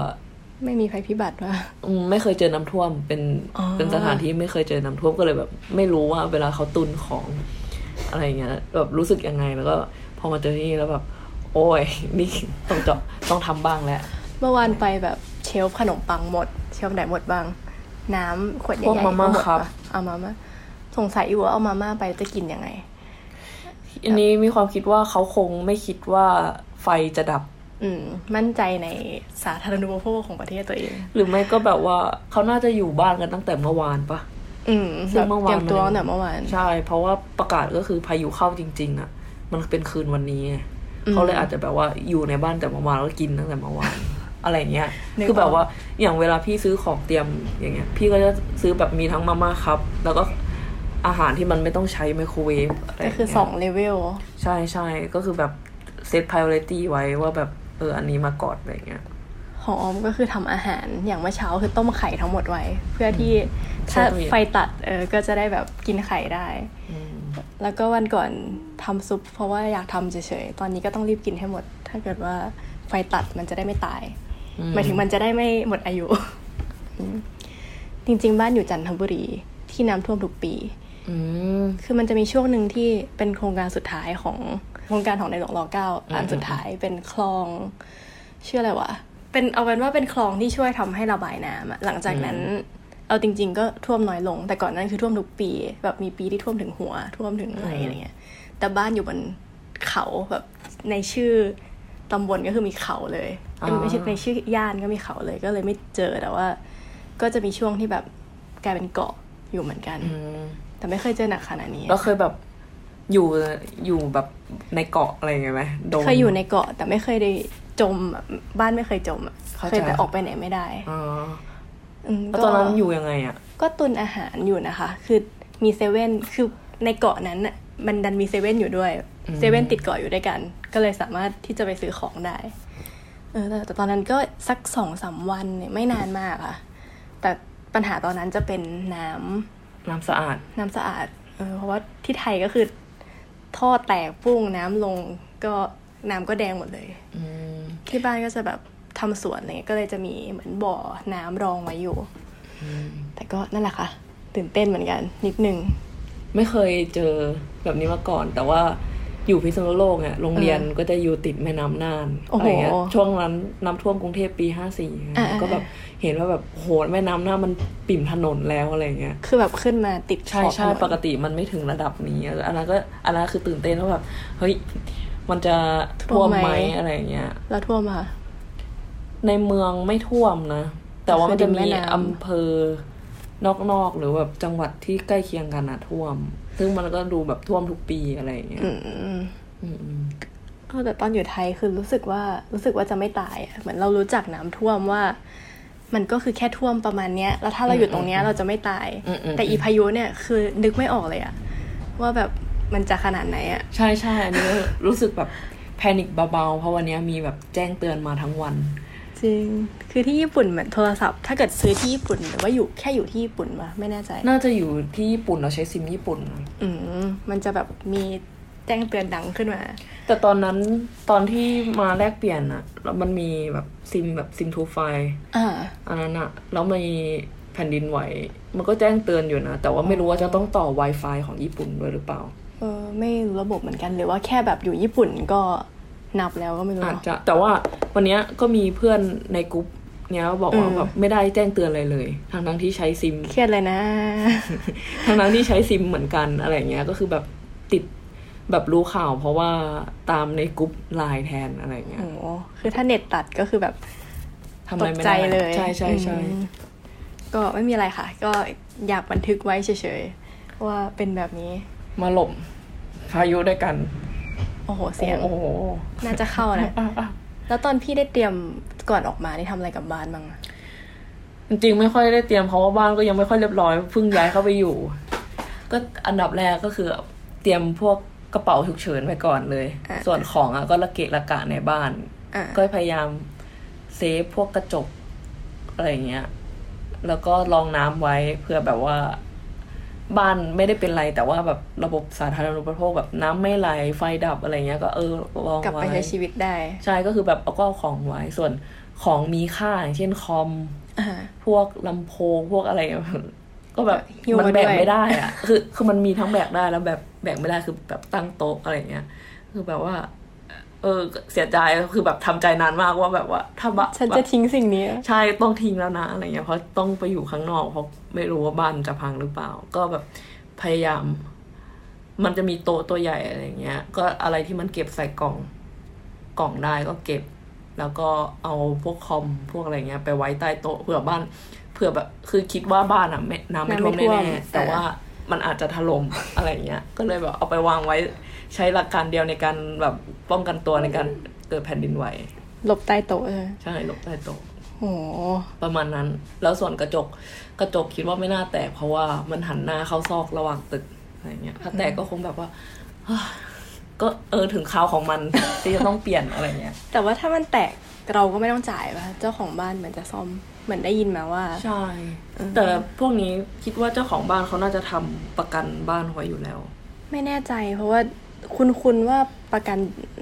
ใด ๆ ก็ตามอะมันไม่มีประกันภัยพิบัติอะอืมคือประกันอัคคีภัยก็เป็นตัวหนึ่งแต่ว่าภัยพิบัติอะ เหมือนประกันจะไม่ไม่รับประกัน อืมก็คิดอยู่ว่าญี่ปุ่นมันจะทำหรือเปล่าเพราะภัยพิบัติบ่อยอะไรเงี้ยเพราะถ้าแบบประกันภัยพิบัติแล้วแบบคนทำทั้งเมืองเมืองหายไปหนึ่งเมือง บริษัทประกันก็น่าจะล่มจมไปเลย โหแต่ไม่เคยจินตนาการเลยอะว่าต้องแบบอยู่บ้านในความรู้สึกว่าบ้านจะถล่มลงมาหรือเปล่าก็ตอนแรกก็คือตอนอยู่อะ ก็ไม่ค่อยรู้สึกอะไร เพราะตอนนั้นลมมันยังไม่แรงไงเออแล้วก็บ้านมันอยู่ซอกตึก มันไม่ได้โดนจังๆอะไรอย่างเงี้ย ก็เลยแบบไม่คิด แต่พอแบบเริ่มมีแจ้งเตือนขึ้นมาอะเริ่มคิดแหละ เริ่มมีแบบรุ่นพี่ที่เคยอยู่ เขาเตือนมาว่าแบบบ้านโครงสร้างไม่ดีอะไรอย่างเงี้ยก็เลยแบบ เอาวะหลบออกก็ออกเพื่อความปลอดภัย ใช่ใช่ประมาณนั้น แต่แบบก็จะงงๆหน่อยๆแบบ คือระบบแจ้งเตือนมันเป็นญี่ปุ่นล้วนอะไรอย่างเงี้ยอย่างอืมนี่ก็จะเจอปัญหาหนึ่งแจ้งเตือนมาปุ๊บแล้วแบบสัญญาณมือถืออะเน็ตอะ มันช้าไงมันจะป็ delay อะเออมันดีเลย์อะไรอย่างเงี้ย กว่าจะแคปหน้าจอกว่าจะก๊อปเอาไปแปลแปลใน Google Translate อะไรเงี้ยโอ้โหรอนานมากแบบกูจะตายก่อนนะถ้าสมมติกูต้องจริงจอริงพจริยงพอะไรอย่างเงี้ย ก็เลยแบบก็จะแบบเอ๊ะเราก็ถ้าสมมติว่าเมื่อจะงงๆว่าแบบ แล้วแล้วถ้าอย่างเงี้ย เราอืมอยู่ในเขตนั้นอะไรเงี้ยแต่ว่าแบบถ้าเรารู้สึกว่ามันสุ่มเสี่ยงเราอพยพไปได้เลยไหมหรืออะไรอย่างเงี้ย คือมันก็จะมีแบบความรู้สึกว่าเอ๊ะไปเลยดีไหมหรือ ยังไงดีอะไรอย่างเงี้ยเขตหนึ่งเวลามามันใหญ่เนาะมันเป็นเหมือนแบบตำบลใช่ใช่แล้วก็เราก็เป็นจุดจุดๆหนึ่งแล้วเขาแจ้งแค่ส่วนเดียวของตำบลแบบเราจะหนีไปด้วยได้ไหมนะ ใช่คือแบบถ้าสมมติว่าเรารู้สึกว่าเฮ้ยเราแบบไม่เซฟรู้สึกไม่เซฟอะไรอย่างเงี้ย เราสามารถไปได้เลยไหมอะไรอย่างเงี้ย จริง ๆ ก็สงสัยอยู่เพราะว่าว่าแบบตรงที่อพยพของเขตเราที่ยังไม่แจ้งเตือนน่ะเขาจะมีคนอยู่หรือเปล่า อืม คิดว่าน่าจะมี แบบเขาน่าจะเตรียมการเตรียมไว้ใช่เพราะว่าแบบเห็นเห็นในไม่รู้ในแจ้งเตือนหรืออีเมล หรือในเว็บไซต์เขาบอกว่าแบบที่ที่แบบศูนย์อพยพอะเขาจะมีอุปกรณ์เตรียมไว้ อืมของเราคือที่โรงเรียนประถม ใช่โรงเรียนประถม เพราะว่าเขาจะมีโรงยิมเราคงไปอยู่โรงยิมอ่าเห็นรูปพี่อีกคนหนึ่งที่แบบอพยพไปแล้วก็คืออยู่โรงยิมโรงเรียนประถม แต่ว่าเขาอยู่จังหวัดอื่น อืมแล้ว มีน้ำมีอาหารให้ด้วย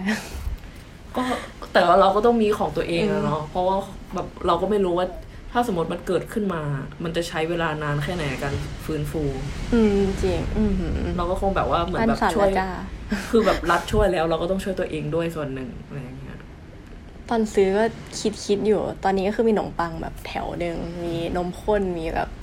ดำรงชีวิตอยู่ได้ น่าจะได้สักสามสี่วันห้าวันอืมแล้วแต่ความประหยัพี่ดซื้อแบบว่าซื้อของแบบเยอะมากกว่าแบบที่ซื้อในชีแบบจริงๆตุนไว้ในชีวิตอาทิตย์หนึ่งอีกอะเพราะแบบไม่รู้จะเกิดอะไรขึ้นเนอะนี่เป็นครั้งแรกด้วย แล้วก็แบบ เรารู้สึกแบบของแบบอยากจะพกออกมาให้หมดแต่มันทำไม่ได้อะอะไรอย่างเงี้เป็ยนแบบแล้วคือครั้งเจอครั้งแรกปุ๊บก็เจอแบบใหญ่สุดในประวัติศาสตร์ จริงประมาณหนึ่งก็เลยแบบ ทำไงดีอะนี่ที่บ้านเป็นห่วง ก็ต้องคอยแบบไลน์บอกที่บ้านว่า เป็นยังไงยังมีตชีวิตอยู่นะเออ แต่คนที่ไทยน่าจะตกใจกว่าที่นี่ดูแบบข่าวมันออก ใช่คือแบบว่าจริง ๆ ตอนแรกก็ไม่ได้รู้สึกแพนิคมากก็แบบเหมือนเออรู้สึกว่าเอ้ยเราก็เตรียมตัวในระดับหนึ่งหาข้อมูลแล้วก็แบบคอยฟังข่าวตลอด แต่พออมแบบเราตามข่าวเนี้ยซึ่งข่าวที่จะตามได้ง่ายสำหรับคนที่ไม่รู้ภาษาญี่ปุ่นเลยก็คือ เพจของพี่คนไทยที่เขาจะแบบอืมคอยอัปเดตตลอดเวลา แล้วคราวเนี้ย พอมันอยู่ใน Facebook อย่างเงี้ยพวกสำนักข่าวสื่อไทยอย่างเงี้ยเขาก็จะก๊อปคอนเทนต์ไป แล้วก็จริงๆบางทีก็ไปตั้งพาดหัวข่าวที่มันดูแบบโอ้โหแบบน่ากลัวมากอะไรอย่างเงี้ย ซึ่งแบบอืมพอเขาตั้งพาดหัวข่าวเนี้ย เพื่อนในไทยก็จะเริ่มแบบแชเฮ้ยร์แกตายหรือยังเออ แล้วก็ทักมาว่าแตงเป็นไงบ้างเป็นไงบ้างอะไรอย่างเงี้ย ซึ่งแบบมันก็ทำให้เราแบบแพนิคนิดนึงที่แบบว่าเฮ้ย กูจะโดนนะกูจะโดนนะอะไรอย่างเงี้ยอืมจริงคนที่ไทยตกใจแบบตกใจมากอะใช่ ก็คือแบบอืมก็ก็เลยแบบจริงๆอยากจะแบบ โอ้ยสั่นสั่นบ้านสั่นวันสัตว์แบบอยากจะแบบบอกทุกคนว่าแบบว่า อย่าอย่าแชร์ได้ไหมอืมเพราะว่าแบบมันทำให้ คนคนที่อยู่ที่นี่แพนิคได้นะอะไรอย่างเงี้ยคนที่ไทยก็ตกใจคนที่นี่ก็ตกใจเนาะใช่ใช่คือแบบของเรามันจะแพนิคเพราะเราโดนจริงๆไงอืมแต่ว่าจริงๆ คนที่ไทยเขาก็คงเป็นห่วงอะไรเงี้ยเขาเลยทักทักมา ตอนนี้ก็จะสามทุ่มแล้วใช่ไหมใช่ลมแรงมากรู้สึกบ้านสั่นได้ เราจะปลอดภัยจริงๆถ้าผ่านไปแล้วก็น่าจะโอเคนะแต่ว่า นี่กำลังคิดอยู่ว่าถ้าสมมติว่าอ่าฮะเนี่ยมันมีแจ้งเตือนมาเรื่องภัยพิบัติเนี่ยอ่าฮะแล้วอะแบบน้ำท่วมแน่ๆแล้วอะไรอย่างเงี้ยอือฮึแล้วเราต้องทำไงต่อ คือแบบคนที่ คนที่ท่วม คนที่ท่วมกับคนที่ไม่คนที่ท่วมอะเขาก็คงมีมาตรการเยียวยาของเขา แต่ว่าแล้วอย่างเราอย่างเงี้ยปกติเหรอหรือว่าต้องแบบช่วยไหมช่วยเขาไหมหรือว่า อย่างมหาลัยอย่างเงี้ยอืมมหาลัย จะทำไงจะปิดไหม เพราะว่าบางคนเขาอาจจะบ้านน้ำท่วมนะหรืออะไรอย่างจเงี้ยริงจริงอันนี้ไม่รู้เลยอะพี่ มันน่าจะท่วมไม่นานป่ะคะจคิดริงๆแล้วว่าเออแต่ก็น่าจะมีเยียวยา เห็นตอนแบบตอนคันไซที่มีท่วมอะก็มีแบบเอาอาสาสมัครมาช่วยล้างเมืองมาช่วยทำอะไรเงี้ยอืมก็เลยแบบว่า ก็อันนี้ก็ลองคิดว่าแบบถ้าสมมติว่าเกิดขึ้นมาแล้วถ้าเราแบบไม่โดนแล้วเราต้องทำตัวยังไงต่อไปเพื่อที่จะแบบว่าเหมือนเหมือนกับว่า เขาเรียกว่าอะไรอะเราไม่ไปเป็นภาระของทางรัฐบาลด้วย อะไรอย่างเงี้ยแล้วก็แบบช่วยเขาด้วยอะไรอย่างเงี้ย ก็ถ้ามีอาสาสมัครมาช่วงหลังจากนี้ก็คงไปช่วยๆกันเนาะนอกจากนี้ทำอะไรได้อีกว่าทำอะไรอะก็อย่างน้อยก็สื่อสารข้อมูลที่ถูกกลับไปทางไทยใช่ใช่จริงอยากจะไปเมนบอกแบบบางเพจแบบ โอ้ยอย่าพูดมากได้ไหมมันไม่ขนาดนั้นนะคนอยู่ที่นี่ยังแบบนั่งกินขนมอยู่เลย ใช่นี่ก็นั่งอ่านนิยายทั้งวัน นั่งแบบชิลมากเลยอะไรอย่างเงี้ย เห็นแบบมีรุ่นพี่ที่คันไซคือ ไม่ได้ทำงานมานานเพราะต้องเข้าแลบทุกวัน จนตอนนี้ก็คือมีเวลามาจัดการชีวิตตัวเองเพราะไปแลบไม่ได้ โอ้นี่ตอนแรกอะที่คิดคิดว่าจะจัดบ้านอะภายในเสาร์อาทิตย์นี้เหมือนกันเพราะแบบไม่ได้ออกไปไหนอะไรเงี้ยแต่แบบไม่คิดว่ามันจะรุนแรงขนาดนี้ ก็เลยแบบไม่ได้จัดอีกแล้วอะไรเงี้ยโอเคค่ะ ก็หวังว่าเราจะผ่าน พายุไป ผ่านอยู่แล้วแต่ว่าจะผ่านสภาพไหนอย่างเงี้ยเอ้ยจริงๆเมื่อวานเรากลัวตายแบบกลัวตายเลยนะจริงสึกเหรแบบอฉันจะตายไหมอะเออพี่ไม่มีความคิดเลยพี่รู้สึกว่าแบบมันบอริงมาก ๆ เลยอะไรเงี้ย คือตอนแรกคิดว่าคิดว่ารอดแน่ๆแบบไม่มีอะไรหรอกจนกระทั่งแบบ มันเริ่มนั่นแหละอย่างที่พี่บอกเรื่องแบบข่าวอะไรเงี้ยคือถ้าอืมดูสถิติดูนู่นนี่ก็แบบเออมันมีคนตายทุกพายุเลยนะแม้จะเป็นญี่ปุ่นก็เถอะอะไรเงี้ยอันนี้ก็เหมือนกันก็เลยตัดสินใจโพสต์ โพสต์บอกว่าปลอดภัยดีแบบนั่งกินราเมงอยู่เนี่ยไม่เผ็ดเป็นไรอะไรเงี้ยหรือว่าแบบเมื่อวานเราเห็นโพสต์พี่แตงเรากินราเมงอยู่ร้านตรงเนี้ยอืมถัดไปอีกประมาณสี่นาทีแล้วก็โอ้พี่แตงกินราเมงเราก็กินราเมงอยู่ แล้วก็รู้สึกว่าถ้าร้านราเมงยังเปิดอยู่อะไม่เป็นไรหรอกใช่ก็มีวันนี้เขายังมีคนโลกคนเดินอยู่แถวชิบูย่าอยู่เลยปะตอนเช้าเพราะรถไฟมันปิดตอนบ่ายๆอะไรเงี้ยสงสัยข้อหนึ่งคือเซเว่นปิดไหม ที่เดินผ่านมาปิดนะ ปิดใช่ปะแต่แบบไม่รู้ว่าเขาปิดกี่โมงหรืออะไรอืมแต่ว่าแล้วก็แต่เห็นในกลุ่มแบบคนนักเรียนไทยในญี่ปุ่นอะไรเงี้ยเขาก็จะมีถามว่าแบบ เนี่ยปกติเขาต้องทำใบวันที่ร้านทั้งวันอย่างเงี้ยอ่าฮะควรจะไปหรือไม่ไปดี เพราะว่าแบบเขาเรียกว่าเจ้าของคนที่ดูแลหรือผู้จัดการเขาไม่ได้บอกว่ามันว่าต้องหยุดหรือไม่หยุดหรืออะไรอย่างเงี้ยเอออันนี้ก็จะมีงงๆหน่อย เป็นเราเราก็จะไม่ไปนะอืมอาจารย์เขาหักเงินเดือนก็หักไปเถอะ ใช่ไม่ไป นี่ก็เป็นให้เก็บตายชีวิต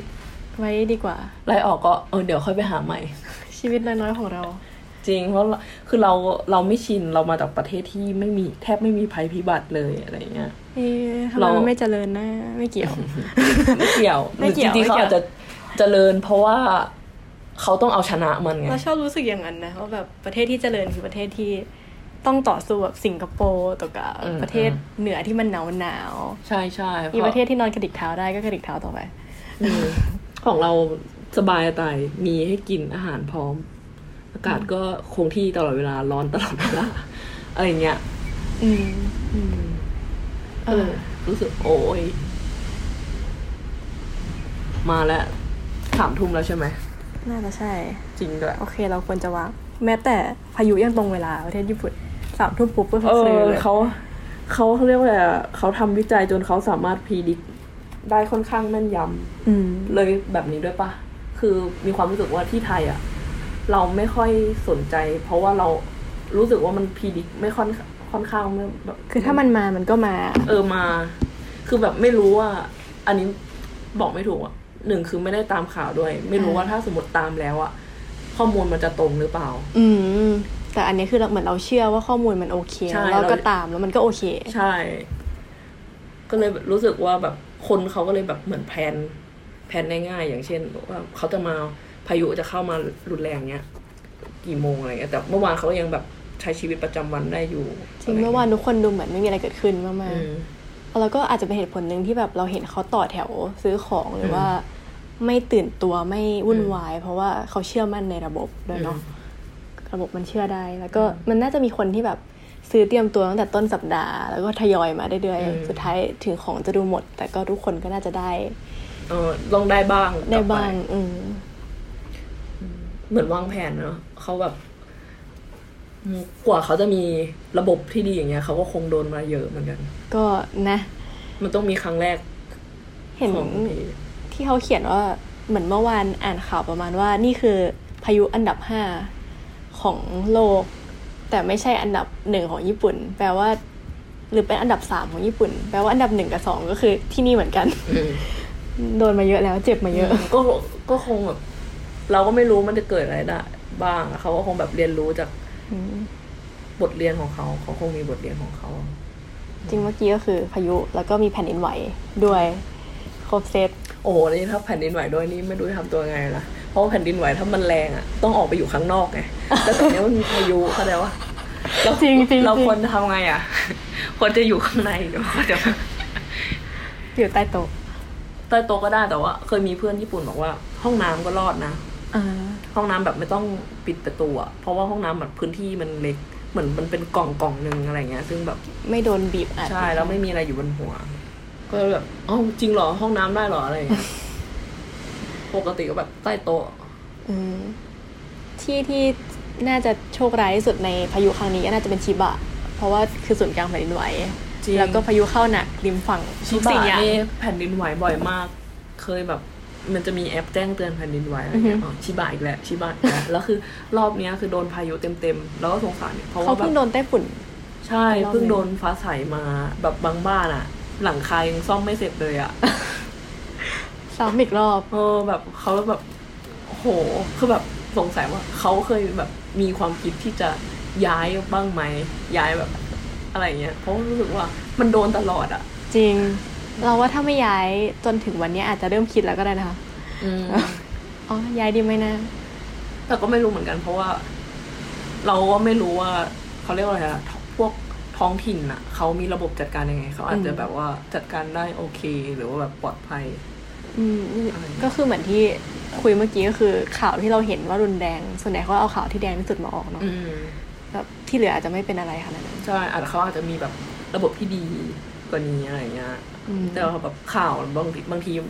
ก็ต้องแบบให้คนมาดูเยอะๆอะเรียกวิวยอดวิวแต่ก็ดูเยอะจริงแหละช่วยไม่ได้เต็มไปหมดเลยแล้วแบบคอนเทนต์ซ้ำๆแค่เปลี่ยนหัวข่าวอะไรเงี้ยอืม โอเคค่ะ โอเค เราจบแค่นี้ก่อนละกัน ขอบคุณมากค่ะ บ๊ายบาย เย้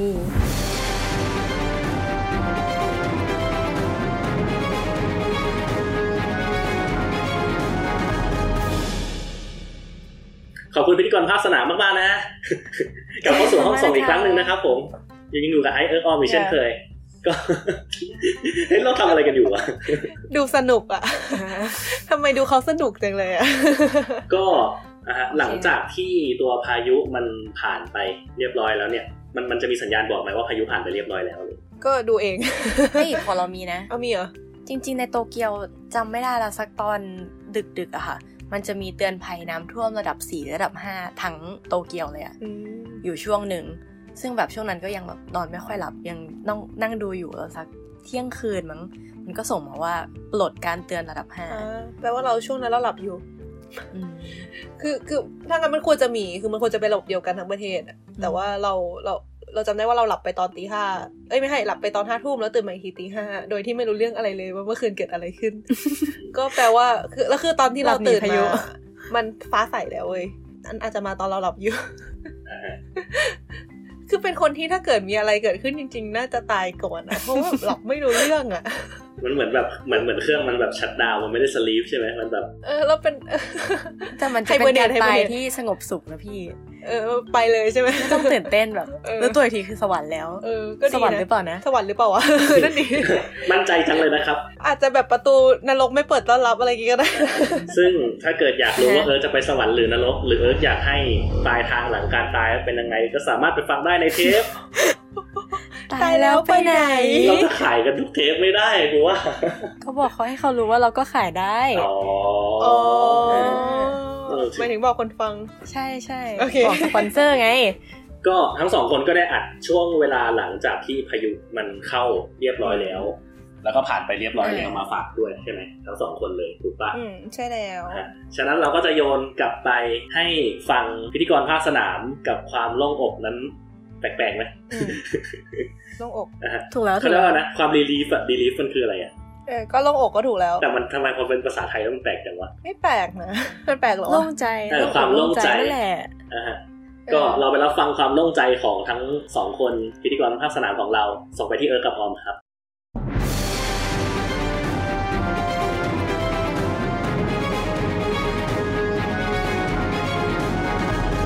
สวัสดีค่ะ ขณะนี้เวลา7นาฬิกา2นาทีนะคะ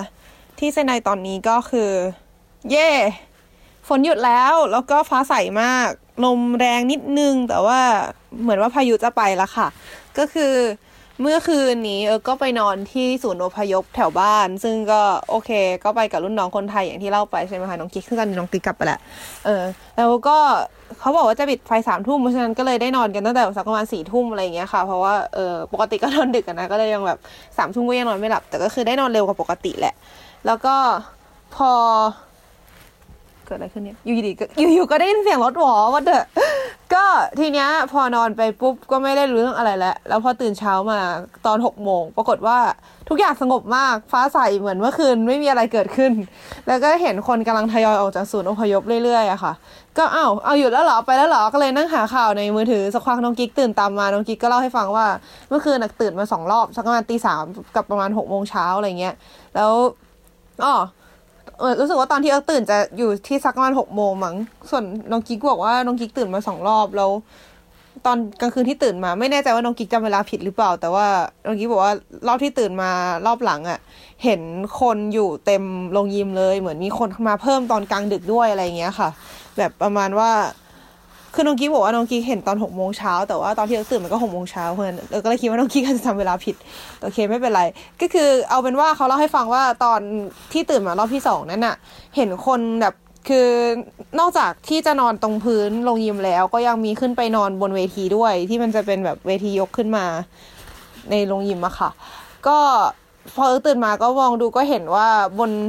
พื้นเวทีก็มีปูเสืออะไรไว้เพิ่มด้วยก็น่าจะแปลว่า ตอนกลางคืนมีคนมาเพิ่มจริง ๆ อะไรอย่างนี้ เออ แต่ว่าตอนที่เอิร์ตื่นมาก็คือคนค่อยๆทยอยออกไปแล้วแหละ ตอนนั้นก็คือเหลืออยู่แค่ประมาณยี่สิบสามสิบคนแล้วก็เข้าใจว่าเพราะว่ามันสงบแล้วคนก็เลยค่อย ๆ กลับบ้านกันไป เออ ตอนแรกเออก็แบบ เฮ้ย สงบแล้วจริงปะวะแบบ คือคือก็เคยเคยรู้มาว่าถ้าเป็นตาพายุมันจะสงบอยู่ช่วงหนึ่งแล้วมันจะกลับมาแรงใหม่ใช่ปะคะก็เลยลองเสิร์ชข่าวดู ข่าวก็แบบมีหลายเหมือนมันมีหลายแหล่งอะค่ะ แล้วมันก็ไม่ได้อัปเดตแบบทุกวินาทีขนาดนั้น บางแหล่งก็บอกว่ามันยังขึ้น alert อยู่ alert แบบเป็นสีแดง บางแหล่งก็บอกว่ามันยัง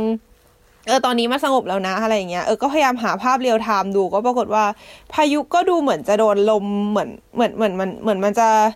คือศูนย์กลางอะมันอยู่เหนือเซนไดขึ้นไปก็จริง แต่ว่าไอ้ตรงเซนไดอะเหมือนมันไปแล้วอะเหมือนมันไม่ได้มีฝนไม่ได้มีอะไรแล้วอะไรเงี้ยคือเหมือนพ้นออกไปแล้วจริง ๆ อะไรอย่างงี้คือตอนนั้นก็แบบไม่รู้จะเลือกเชื่อแหล่งไหนดีเพราะว่าแบบเหมือนมันมีหลายแหล่งมากบางแหล่งก็บอกว่ายังอันตรายอยู่บางแหล่งก็บอกว่าเอ้ยมันไปแล้วนะอะไรเงี้ยแต่ว่าก็หาไปหามาก็รู้สึกว่าเออมันก็น่าจะไปแล้วแหละมั้งก็เลยโอเค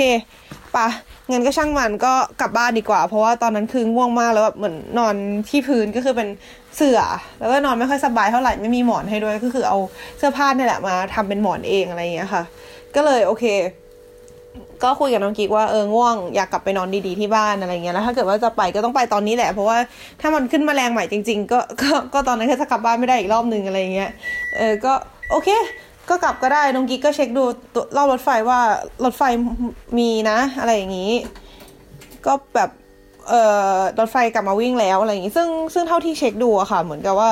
ไอ้สถานีรถไฟใต้ดินอะเมื่อคืนอะนะจะท่วมแบบท่วมหนักมาก อันนี้คือดูในทวิตเตอร์นะ คือท่วมหนักมาก แต่ว่าตอนนี้รถไฟวิ่งแล้ว ก็ตกใจเหมือนกัน แล้วก็มีคนสรรเสริญในทวิตเตอร์ว่าระบบรถไฟเลสเซนไดเนี่ยมันแข็งแกร่งจริง ๆ ก็โอเคค่ะ ก็ถือเป็นเรื่องที่ดี แล้วก็มีรถ พวกรถไฟธรรมดาที่ไม่ใช่รถไฟใต้ดินอะไรเงี้ย ก็คือเริ่มกลับมาวิ่งบางสายแล้ว เข้าใจว่าอันนี้คือน่าจะเป็นที่น้ำท่วมกับดินถล่มซะส่วนใหญ่เพราะว่าเห็นว่าตรงบริเวณใกล้แม่น้ำอะคือน้ำมันหนุนขึ้นมาสูงมากๆจริง ๆ อะไรเงี้ย แล้วก็แบบดินถล่มก็เห็นว่ามีบางที่ที่เขาแบบต้องยังต้องอพยพอยู่อะไรเงี้ย แต่ว่าบ้านเอิร์กซึ่งอยู่ในเมืองอะดูจะไม่เป็นไรอะค่ะ แล้วก็ เออมีอะไรน่าสนใจอีกไหมนะ ก็เมื่อคืนก็ค่อนข้างจะนอนไม่สบาย ก็แต่เออก็คือหลับไม่รู้เรื่องเลยนะเพราะว่าเออเป็นคนหลับง่ายอยู่แล้วหมายถึงเออเป็นคนหลับลึกคือเออเป็นคนหลับยากแต่เออเป็นคนหลับลึก อืมเออก็ไม่รู้เรื่องเลยตื่นมาอีกทีก็ตอนเช้าเลยอะไรอย่างนี้ แต่ก็คือค่อนข้างไม่ไม่ค่อยสบายแบบเหมือนกับคอหลังอะไรอย่างเงี้ยก็รู้สึกได้เลยว่าไม่ค่อยไม่ค่อยสบาย ไม่ก็แน่นอนว่ามันไม่เหมือนนอนฟูกที่บ้านนะเนาะอืม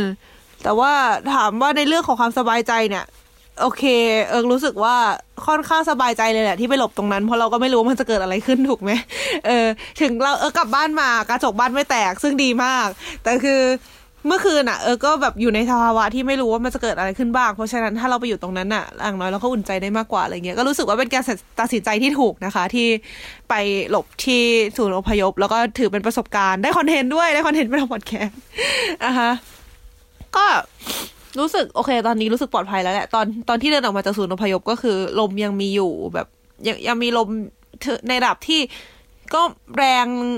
แรงแต่ไม่ได้ถึงขนาดปลิวอะค่ะ แบบไม่ได้ถึงขนาดกิ่งไม้ปลิวอะไรเงี้ยเออ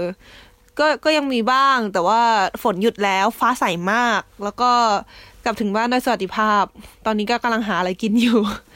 ก็เออโดยรวมแล้วก็รู้สึกว่า มันเป็นอะไรที่น่ากลัวเนาะไอ้พวกภัยธรรมชาติพวกเนี้ย แต่ว่า มันค่อนข้างจะมีการเตรียมรับมืออะคือหมายความว่า เรารู้ข่าวอันเนี้ยมาหลายวันแล้ว เราเรารู้ว่ามันจะต้องเตรียมอะไรจากพวกสื่อที่เขาประชาสัมพันธ์ต่างๆ นอกจากนี้ทางเมืองทางเขตเขาก็มีอาศูนอพยพรองรับ เขามีคู่มือแจกให้ตอนเออย้ายบ้านมาว่าถ้าเกิดไฟพิบัติต้องทำยังไงอะไรอย่างเงี้ย แล้วก็เขาก็จะมีเหมือนคู่มือตลอดเวลาว่าแบบเออ ถ้าเกิดมันต้องเตรียมของอะไรบ้างอะไรอย่างนี้ เวลาไปเขาก็จะมีการกระจายข่าวแบบหมายถึงเวลาไปศูนย์อพยพเขาจะมีการกระจายข่าวสารอะไรเงี้ย พวกน้ำอาหารมี support ครบทุกอย่างแบบว่าค่อนข้างที่จะอุ่นใจเลยแหละ คือโอเค รู้สึกว่าเขาทำงานกันได้อย่าง professional มาก ซึ่งไม่รู้ว่าจะรู้สึกดีหรือเปล่า เพราะว่า ก็เป็นเหมือนเป็นสัญลักษณ์ว่าเขาผ่านอะไรมาเยอะเนาะแต่ว่าเราก็รู้สึก เออก็อุ่นใจนะ หมายถึงในในภัยพิบัติอย่างนี้อย่างน้อยเราก็รู้ว่าเราต้องทำอะไร คือ หมายถึงมันไม่ใช่ มันไม่ มันไม่ได้ว่าแบบเวลามีอะไรเกิดขึ้นแล้วเรามืดแปดด้านเราต้องไปนั่งหาว่าเราต้องทำยังไงแล้วเราก็ไม่รู้อะไรอย่างเงี้ยแต่อันนี้คือเหมือนเขามีโปรโตคอลให้เลยว่า ถ้าเกิดเวลาแบบนี้เราต้องทำหนึ่งสองสามสี่อะไรอย่างงี้แล้วแบบอาจจะมีแผนสำรองมีอะไรอย่างงี้ให้ ซึ่งเรารู้สึกว่าอันเนี้ยมันเป็นอะไรที่ค่อนข้างช่วยผู้ที่อะไรผู้เสี่ยงผู้มีความเสี่ยงที่จะประสบภัยได้ดีมาก ๆเลย แล้วก็รู้สึกว่า มันเป็นอะไรที่ เออก็คุ้มกับภาษีที่เราจ่ายไป ก็เหมือนประมาณว่า เราเราก็รู้สึกว่าเออไอภาษีมันก็ได้กลับมาในรูปแบบของอะไรแบบนี้แหละ ได้มาในรูปแบบของค่าแรงเจ้าหน้าที่ที่เขามาช่วยเราเมื่อคืน ค่าน้ำค่าอาหารที่เขาแจกให้อะไรประมาณนี้ค่ะ ก็รู้สึกว่า เออ ดีเนาะแล้วแบบเหมือนพวกเวลาที่ระบบรถไฟน้ำท่วมอะไรเงี้ย ก็คือเห็นรูปจากทวิตเตอร์เหมือนน้ำมันท่วมขึ้นมาสูงมากมันไหลเข้าไปในสถานีด้วยคือนึกภาพรถไฟใต้ดินใช่ไหมคะสถานีมันจะอยู่ใต้ดินอะคือในสถานีท่วมเลยแหละ แต่รถไฟวิ่งได้คืออะไร อันนี้คือทุกคนงงว่ารถไฟวิ่งได้คืออะไรทางที่น้ำท่วม คือเข้าใจว่ามันเป็นระบบของเขาว่าระบบที่กันน้ำให้เข้าในระบบราง แต่ว่าถึงสถานีจะท่วมแต่คือรถไฟก็ยังใช้งานได้อะไรเงี้ยแล้วเหมือนเขาระบายเร็วมากอะ่ะ เหมือนเห็นรูปเมื่อวานแบบหลายชั่วโมงที่แล้วเมื่อคืนคือน้ำท่วมตรงสถานีรถไฟเยอะมาก แต่ว่าเมื่อเช้านี้เห็นคนถ่ายรูปมาคือน้ำแห้งหมดแล้วอะไรเงี้ยก็ถือว่าระบบระบายน้ำเขาดีมากๆจริง ๆ ก็ เออดีเนาะ คิดได้แค่ว่าเออดีอะก็คือคือเหมือนกับว่าไอความเสียหายที่มันควรจะหนักอะไรเงี้ย ด้วยการรับมืออะไรประมาณนี้มันเลยทำให้มันเบาลงได้เยอะมากๆเออก็รู้สึกว่าโชคดีที่เราได้อยู่ในประเทศนี้ในช่วงเวลาที่เกิดเหตุการณ์แบบนี้ แต่ว่าถ้าเป็นไม่ได้ก็อย่าเกิดอีกเลยแล้วกันนะคะ เราไม่ได้อยากจะไม่ได้อยากจะรู้สึกตื่นเต้นในชีวิตขนาดนั้น เอาเป็นว่าตอนนี้ก็ขอตัวไปกินข้าวเช้าก่อน แล้วก็เจอกันใหม่ ในโอกาสหน้าค่ะ หวังว่าจะไม่ใช่ในโอกาสที่เจอภัยพิบัติแบบนี้อีก ตอนนี้ปลอดภัยแล้วนะคะทุกคน เย่สวัสดีค่ะ เช้าวันที่ 13ตุลาคม 2019 พายุพัดผ่านไปแล้ว เงยหน้าขึ้นไปท้องฟ้าเป็นสีน้ำเงิน สดใสมากเหมือนกับ Photoshop มา มีลมพัดโชยอ่อนๆ แดดแรง จากเมื่อวานที่มีแต่เสียงลมเสียงฝน วันนี้ยังมีเสียงลมบ้างนิดหน่อย แต่ก็ได้ยินเสียงนกร้อง เสียงแมลงต่างๆ เสียงเครื่องดูดฝุ่น เสียงคนเดิน มีรถขับผ่าน มีกิจกรรมมากมาย เรียกได้ว่าทุกอย่างกลับคืนสู่การเป็นเช้า วันอาทิตย์แสนธรรมดาอีกวันหนึ่ง แต่เพราะเมื่อวานมันดูยากลำบากเหลือเกิน แสงแดดวันนี้ก็เลยดูน่ารักยิ่งกว่าปกติ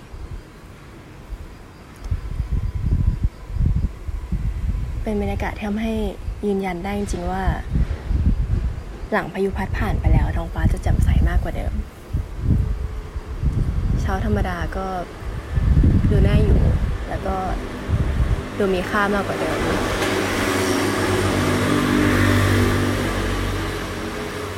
จากเมื่อวานที่ไม่มีรถไม่มีคนเลยด้วยซ้ำวันนี้ก็มีหมดทุกอย่าง ความเคลื่อนไหวที่เห็นบนสื่อออนไลน์ เมื่อเช้าก็คือ ขอเมนูที่ทำจากอาหารกระป๋องหน่อย ของเต็มบ้านไปหมด อะไรทำนองนี้ ที่เหลือก็คงจะเป็นการจัดการกับการเตรียมการ แล้วก็ความเสียหายที่เกิดขึ้น โชคดีที่เท่าที่มองไปรอบๆ ตัวเราในโตเกียว ในส่วนชานเมืองนะนะ ดูเหมือนจะไม่มีความเสียหายที่รุนแรงอะไร มีแต่คนมาตากผ้า มีแต่คนรีบซักผ้า มีแต่คนออกมาช้อปปิ้ง คิดว่ามันเป็นเช้าที่ดีนะ เมื่อวานตอนออกมาดูพายุ แล้วก็มาอัดเสียง เจอกับคนทางบ้านที่ปกติไม่ค่อยได้เจอกัน พอเจอหน้ากันเขาก็บอกว่าราตรีสวัสดิ์นะ เนี่ยดูสิ มันดูโอเคมากเลย พรุ่งนี้มันก็คงจะผ่านไป พอเช้าวันนี้ออกมาดูฟ้า ก็เจอเขาอีก เขาเพิ่งไปช้อปปิ้งกลับมา เขาก็ทักอรุณสวัสดิ์แล้วก็บอกว่า อืม วันนี้แดดแรงมากเลย ห้างก็เปิดแล้ว มันคงโอเคแล้วล่ะ แล้วก็จากกันไป พายุผ่านไปแล้ว ขอให้เป็นวันที่ดีนะคะ สวัสดีค่ะ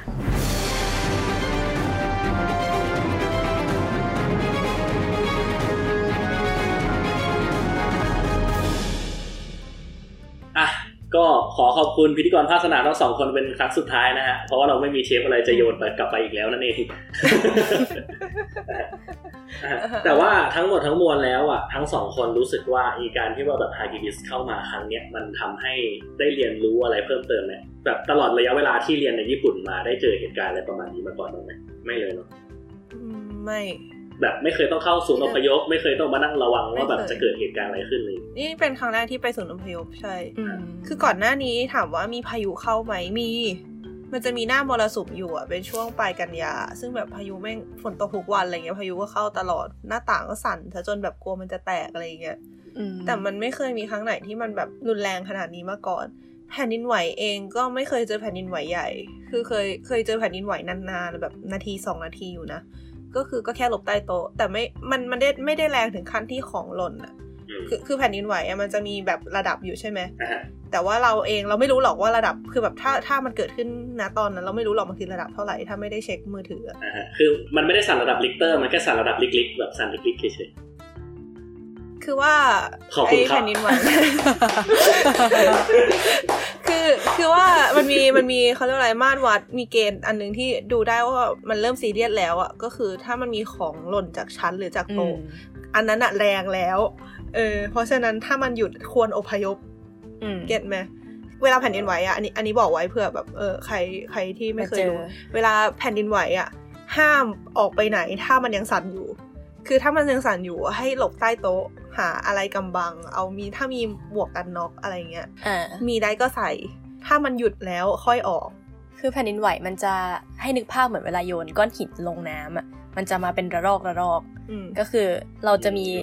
interval มีช่วงเวลานิดหนึ่งที่เราสามารถจะขยับตัวอะไรได้โดยไม่ต้องกลัวมันไหวอีกรอบอืมอืมอืมสามารถไปฟังเต็มๆได้ในความเอิร์กหรือว่าเอิร์กคิซึมนะคะ รายการของเอิร์กเองตอน แผ่นดินไหวด้วยพิบัติ somethingนะคะนอกจากจะขายรายการกลุ่มแล้วยังมีการขายรายการตัวเองด้วย สอดไส้สอดไส้จะมีการดังและแยกวงอยู่บ้างเดี๋ยวเดี๋ยวเดี๋ยวเดี๋ยวไม่ดังก็แยกวงได้นะคะ โอ้อยากพูดนิดนึงอือะมแบบเนี่ยผ่านมาสองอาทิตย์อืมเราได้เห็นความเสียหายที่อืมเกิดขึ้น คือในที่เราคุยกันที่เราอัดเสียงกันมาตอนนั้น คือมันมันเพิ่งจบอะเดี๋ยวเรายังไม่เห็นประมวลภาพความเสียหายที่เกิดขึ้นเท่าไหร่เราเลยอยากพูดถึงความเสียหายที่เกิดขึ้นกับโดยรวมทั้งประเทศหรืออะไรประมาณเนี้ยใครก่อนนี้เอาอองก่อนแล้วกันเพราะเรายาว อืมจริงๆแถวนี้เป็นไงไหมแถวเนี้ยก็จะเป็นน้ำท่วมเนาะตรงใกล้ๆแม่น้ำก็คือจะเพื่อนลองไปเดินมาแล้วเพื่อนถ่ายรูปมาให้ดู ก็จะเป็นเหมือนเศษตะกอนขึ้นมาค่อนข้างเยอะ แล้วก็จะเป็นคราบน้ำอะแต่ว่า นอกจากนั้นน่ะก็ไม่ค่อยมีอะไรขนาดนั้น ก็จะมีตึกใกล้ๆมีอะไรเงี้ยที่มีการฟื้นฟูกันอยู่ ซึ่งก็ค่อนข้างจะรวดเร็วตามสไตล์ญี่ปุ่นค่ะ ส่วนที่อื่นๆเนี่ยเช้าวันต่อมาหรือว่าวันถัดๆมาก็คือเหมือนไม่มีพายุเกิดขึ้นอะทุกอย่างดูสงบสุข แค่เช้าวันถัดมาร้านขนมปังก็เปิดปกติแล้วอะอืมเห็นว่าที่นากาโนะนี่เออแต่ว่าถ้าที่ส่วนอื่นของประเทศญี่ปุ่นก็อืมอืมรุนแรงมากอืม จังหวัดนากาโนะอะอืมชินคันเซ็นน้ำท่วมๆน่าจะพอเห็นภาพกันบ้างเออเราว่าภาพนี้เห็นอยู่ค่อนข้างที่แบบว่าชินกันเซ็นจมน้ำไปครึ่งหนึ่งแบบเห็นได้หลังคาใช่ใช่อันนั้นน่ะคือหนักจริงโทกุโดนก็ค่อนข้างหนักเหมือนกัน ก็คือเราอะอยู่เซนไดใช่ปะในเมืองอะไม่ค่อยโดน แต่ว่าคืนนั้นที่พายุเข้าอะสถานีเซนไดซึ่งเป็นสถานีรถไฟที่น่าจะสำคัญที่สุดในเมืองแล้วน้ำท่วม น้ำท่วมขึ้นมาเลยคือคือมันจะมีส่วนที่เป็นใต้ดินอะน้ำมันไหลเข้าไปในอุโมงค์ใต้ดินตรงนั้นอ่าแล้วมันก็คือท่วมขึ้นมา เห็นคนถ่ายคลิปมาก็คือน้ำแบบเป็นท่วมอะคือท่วมจริงจังอะแต่ตอนเช้าน้ำหายไปหมดเลยเพราะระบบระบายน้ำมันดีมาก ทุกคนแบบว่า โอ้ my god โอเค ยอม ก็คือแบบเหมือนรถไฟระบบรถไฟใต้ดินอะมันฟื้นฟูไวมากอะทั้งทั้งๆที่มันใต้ดินมันควรจะโดนท่วมใช่ปะ ปรากฏว่าเช้าวันต่อมามันประกาศว่าเปิดใช้แต่ปกติแล้ว อะไรวะ ทุกคนก็มีความงง มีมีวิญญาณไบค์ที่เข้ามาฟังด้วยแต่ว่าไม่ได้พูดนะฮะ ได้ส่งข้อความถามว่าแล้วไม่มีขยะจริงหรือเปล่า อ่า หลังน้ำท่วมใช่ปะใช่อันนี้ไม่เห็นนะ แบบไม่เห็นจริงเพราะว่าเห็นคนชอบลงรูปหลังจากที่ว่าพายุเข้าว่าแบบเฮ้ยน้ำมันใส แต่ถ้าเข้าใจไม่ผิดอะมันใส เพราะว่าถ้าเป็นในเมืองมันใสเว้ย เออมันไม่ค่อยมีขยะอยู่แล้วอ่าทุกอืมคนจะค่อนข้างมากวาดขยะข้างหน้าบ้านแล้วก็เออเออเออเราได้ยินมาแบบผ่านทาง social network ว่ามีช่วงก่อนหน้านั้นน่ะมีรณรงค์ว่าใครมีของที่มันกระเด็นปลิว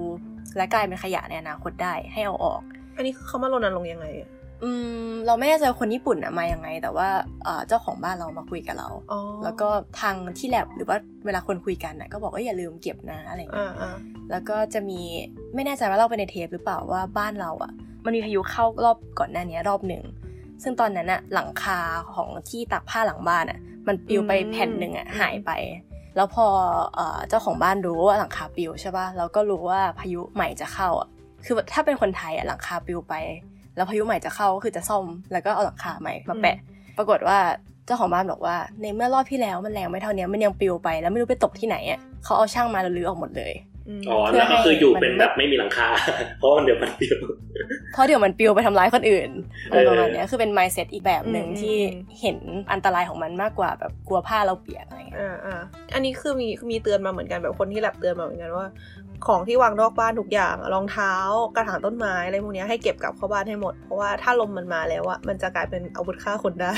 คือเขาไม่ได้มองว่าแบบกลัวของเราหายปลิวไปแต่ว่าอืมกลัวมันมองว่าไปมันจะไปเดือดร้อนคนอื่นใช่ใช่คือถ้ามันปลิวไปโดนกระจกมันก็แตกได้อะเอออมกระจกก็จะแตกเลยอะไรอย่างงี้คือเอาจริง ๆ มันก็เป็นเรื่องที่หลาย ๆ คนก็ควรจะมีนะไอ้เรื่องจิตสำนึกเพื่อส่วนรวมอารมณ์ประมาณแบบว่า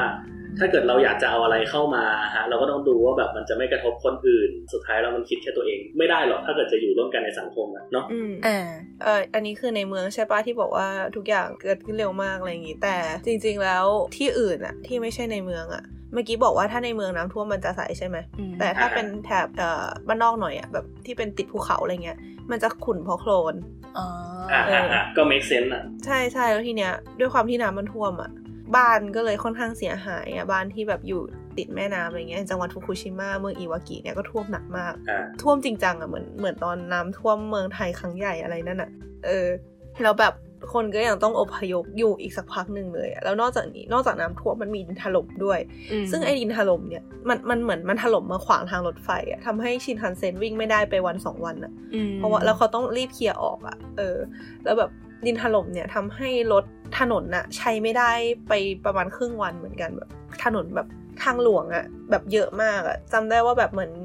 ทั้งแถบมิยากิทั้งแถบจังหวัดมิยากิเลยมั้งเออ ก็คือใช้ไม่ได้ไปประมาณครึ่งวัน แต่ประเด็นคือเขาเคลียร์เร็วมากเพราะแบบเย็นวันนั้นเช็คอีกทีหนึ่งก็คือมันเคลียร์ไปเกือบหมดแล้วอะไรเงี้ย อีกอย่างหนึ่งที่ใกล้ตัวเรามากก็คือพอดินถล่มอะ มันจะมีถนนเส้นหนึ่งอะที่เป็นถนนขึ้นไป campus ที่อยู่บนเขาอืมปกติเวลาเราจะขึ้นไปเรียนบน campus นั้นน่ะเราจะสามารถนั่งรถบัสที่เป็น shuttle ของมหาลัยอะจาก campus ในเมืองขึ้นไป campus บนเขาได้อะไรเงี้ย แต่เพราะดินถล่มมาปิดถนนเส้นนั้นทำให้ shuttle bus อะไม่สามารถวิ่งผ่านจุดนั้นได้ shuttle bus ก็เลยหยุดให้บริการไป วันที่เรารู้ก็เอา แล้วแล้วจะเดินทางยังไงอะคือมันมีอีก option หนึ่งคือ subway แต่ subway อะมันไม่ฟรีแค่นั้นแหละ แต่แต่ก็คือไม่ถึงขนาดแบบไรสิ้นหนทางอะไรเงี้ยแต่คือถนนเส้นนั้นก็คือปิดไปสักพักเลยอะก็คือคนก็เข้าไม่ได้รถก็เข้าไม่ได้อะไรเงี้ยเข้าใจว่าก็ค่อนข้างรุนแรงจริง แต่ก็มันก็อยู่บนเขาอะนะก็เข้าใจได้ แล้วคือเหมือนแบบมันเป็นถนนที่สองข้างเป็นเขาสูงขึ้นไปอะแบบเหมือนอยู่ในหุบเขาอะเพราะฉะนั้นก็เข้าใจได้ว่ามันจะแบบรุนแรงอะไรอย่างเงี้ยเออแล้วก็คืออีกอย่างหนึ่งก็คือเรามันผ่านมาสองอาทิตย์แล้วใช่ปะแต่ เร็วๆเนี้ยเพิ่งเห็นมันมีคนแชร์ใน Facebook อะแบบว่าเขากำลังหาวอลันเทียไปช่วยจัดการบ้านที่เขตคาคุดะจังหวัดมิยากิเนี่ยแหละก็คือเหมือนด้วยด้วยความที่น้ำท่วมอะไรอย่างเงี้ยทำให้เหมือนมันเกิดความเสียหายอะแบบมีของได้รับความเสียหาย มีบ้านเสียหายอะไรเงี้ยแล้วเขาต้องการวอลันเทียไปช่วยเคลียร์ตรงนั้น อะไรประมาณนี้ก็คือ เราเราอยู่ในเมืองแล้วเราก็รู้สึกว่ามันปกติแล้วใช่ปะอืมแต่จริง ๆ แล้วที่อื่นอะมันยังไม่เข้าที่เข้าทางเท่าไหร่ขนาดนั้นอืมเออแต่คือก็เข้าใจว่าในเมืองอะเขาจะพยายามทำให้มันเคลียร์เร็วที่สุด เพราะว่าไม่งั้นหลาย ๆ อย่างมันก็เดินต่อไปไม่ได้อะไรเงี้ยแต่ว่าถ้าถ้าไปที่แบบต่างจังหวัด ไม่ใช่ต่างจังหวัดดีแบบ นอกเมืองหน่อยอะมันก็จะยังแบบไม่ได้การจัดการดีขนาดนั้น เพราะแน่นอนงบประมาณมีจำกัดด้วย แล้วก็เหมือนด้วย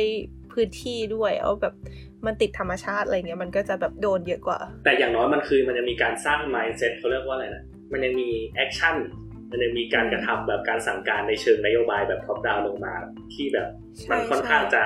มันค่อนข้างจะคำนึงถึงผลกระทบต่างๆ นานาอยู่พอสมควรนะใช่ ซึ่งเอาจริงๆมันก็มันก็น่าจะสามารถเรียนรู้ได้เนี่ยหมายถึงว่าแบบประเทศอื่นๆ ประเทศที่ก็ชอบไปดูงาน เรื่องการจัดการน้ำนู่นนี่นั่นอยู่หลายประเทศอะ เออแบบเดี๋ยวไปดูงานนิเนเธอร์แลนด์บ้างไปดูงานญี่ปุ่นบ้างแต่ก็ไม่รู้ว่าจัดการอะไรได้บ้างวากันดาวากันดาวากันดาววากันดาแล้วกันเอาวากันดาแล้วกัน เขาจะไม่ว้ามาเมื่อกี้น้องเอาจะพูดอะไรนะจะบอกว่าส่วนหนึ่งคือญี่ปุ่นลงตรงนี้เยอะ เพราะมันคุ้มอะมันแบบมีอัตราการเกิดสูงอ่ามมากแล้วเกิดมันทุกอย่างเลยอะไม่ไม่คือประเทศอันนั้นอันนั้นเข้าใจนะอะแต่แบบอย่างอย่างเนเธอร์แลนด์อะอะฮะเขาก็มีระบบอ่าฮะการจัดการน้ำที่ค่อนข้างจะดี อยู่ใช่ไหมอะฮะทั้งหมดไปฟัทั้งงหมดไปฟังได้ได้ในในโจรสลัดเทปที่ยี่สามนะครับผมสงมหาสงครามเจ้าสมุทรซัมติงเออเออเออจำเลขเทปได้ด้วยศึกเก่เจ้างสมุทรสุดขอบโลจักงเลยต่างเออเออเออศึกษาสมุทรสุดขอบโลกเออสนุกมากเทมนั้นอะต่อๆคือนั่นแหละ อันนั้นก็เพราะว่าเขาน้ำท่วมมาทุกปี น้ำท่วมมาตลอดน้ำเพราะว่าพื้นที่เขามันต่ำกว่าระดับน้ำทะเลยังไงก็ท่วม อืมอะฮะฉะนั้นเขาก็เลยลงทุนลงแรงแบบเป็นโปรเจกต์ระยะยาวเลย เพราะเขารู้ว่ามันจะท่วมค่อนข้างบ่อยค่อนข้างถี่อยู่แล้ว ในขณะเดียวกันกลับมามองประเทศเอ่อวากันด้าเนี่ยก็อะฮะมันมันมันมันก็พอจะรู้ว่าวากันด้าก็น้ำท่วมอยู่ค่อนข้างบ่อย แล้วท่วมแต่ละครั้งก็ก็ก็ก็ก็เดือดร้อนพอสมควรเดือดร้อนเป็นวงกว้าง แล้วก็เหมือนจะรู้ด้วยว่าปัญหาคืออะไร แต่อืมอืมถามว่าแบบสุดท้ายเราได้ไปลงทุนลงแรงกับมันไหมก็ไม่เท่าไหร่ ซึ่งมันก็น่าเศร้า เพราะว่าสุดท้ายแล้วความจริงเอ่อประโยชน์หนึ่งของการมีอยู่ของรัฐหรือประเทศก็คือการดูแล ประชาชนให้มันแบบเขาเรียกว่าอะไรนะ ให้สามารถจัดการได้อย่างเป็นระบบ ไม่ใช่ว่าตัวใครตัวมันอ่าอ่าเพราะว่าสุดท้ายแล้วสิ่งที่มันจะทำให้ประเทศหรือรัฐมันเป็นรัฐขึ้นมาได้ ก็คือตัวประชาชนถูกไหมอืมมันน่าเศร้าที่เขาไม่ได้มองปัจจัยที่ทำให้เกิดรัฐ ว่าเป็นสิ่งที่สำคัญมากพอที่เขาจะต้องมาลงทุนลงแรงเศร้าไหมล่ะโอเคค่ะ ไว้อะไรให้ประเทศวากันดานะคะ ก็ทั้งหมดทั้งมวลก็เลยจะมาขมวดตอนท้ายนี่ว่าแบบเออสุดท้ายแล้วไม่ว่าแบบมันจะมีภัยพิบัติต่างๆ นานาอะไรมากมายอย่างเงี้ยอะถ้าเกิดเรารู้จักที่แบบจะวางแผนรับมือบางทีเราไม่ได้มองแค่แบบว่าเฮ้ยพอเขาเรียกว่านะพอภัยมาแล้วค่อยมาแบบกระตือรือร้นอะไรอย่างเงี้ยมันมันควรจะแบบมีการเรียนรู้ไปในระยะยาว เพื่อที่ว่าจะไม่ให้มันเกิดซ้ำอะอืมนะฮะสุดท้ายเราเราก็ไม่รู้หรอกว่าอะไรมันจะเกิดขึ้นบ้างแบบสักวันหนึ่งแบบอยู่ดีๆ ประเทศไทยอาจจะแบบแผ่นดินไหว ก็ได้มั้งอืมอาจจะไม่ได้ไม่รู้ไม่ได้เรียน geo ตอนนั้นแต่ก็มีสึนามินี่อืมแบบอ่าที่คิดว่าไม่มีทางเจอแน่ๆเออก็เจอก็เรื่องพวกนี้มันมันมีอะไรใหม่ ๆ เกิดขึ้นได้ตลอดเวลาแหละเราฉะนั้นก็แบบต้องพร้อมรับมือถ้าเกิดเขาเรียกว่าอะไรนะคือ มันมันก็ต้องได้แต่ภาวนาว่าคนด้านบนเขาจะเห็นถึงความสำคัญนะฮะซึ่งถ้าเกิดตราบใดที่คนข้างบนเขายังไม่เห็นความสำคัญเนี่ย คนข้างล่างก็ต้องดูแลตัวเอก็งต้องก็ต้องก็ต้องดูแลตัวเองเฉพาะหน้าไปก่อนรัแต่บว่าจำกันไป นะฮะแต่แต่ว่าทางนี้และทางนั้นมันก็ต้องเริ่มมีการคิดแล้วว่าแบบคนข้างล่างจะรวมตัวกันเพื่อเพื่อส่งสัญญาณอะไรบางอย่างให้คนข้างบนได้ยินว่าเรื่องนี้มันสำคัญนะด้วยแหละ เพราะว่าไม่งั้นเขาก็จะปล่อยให้เราดูแลตัวเองกันต่อไปไม่จบไม่สิ้นสักที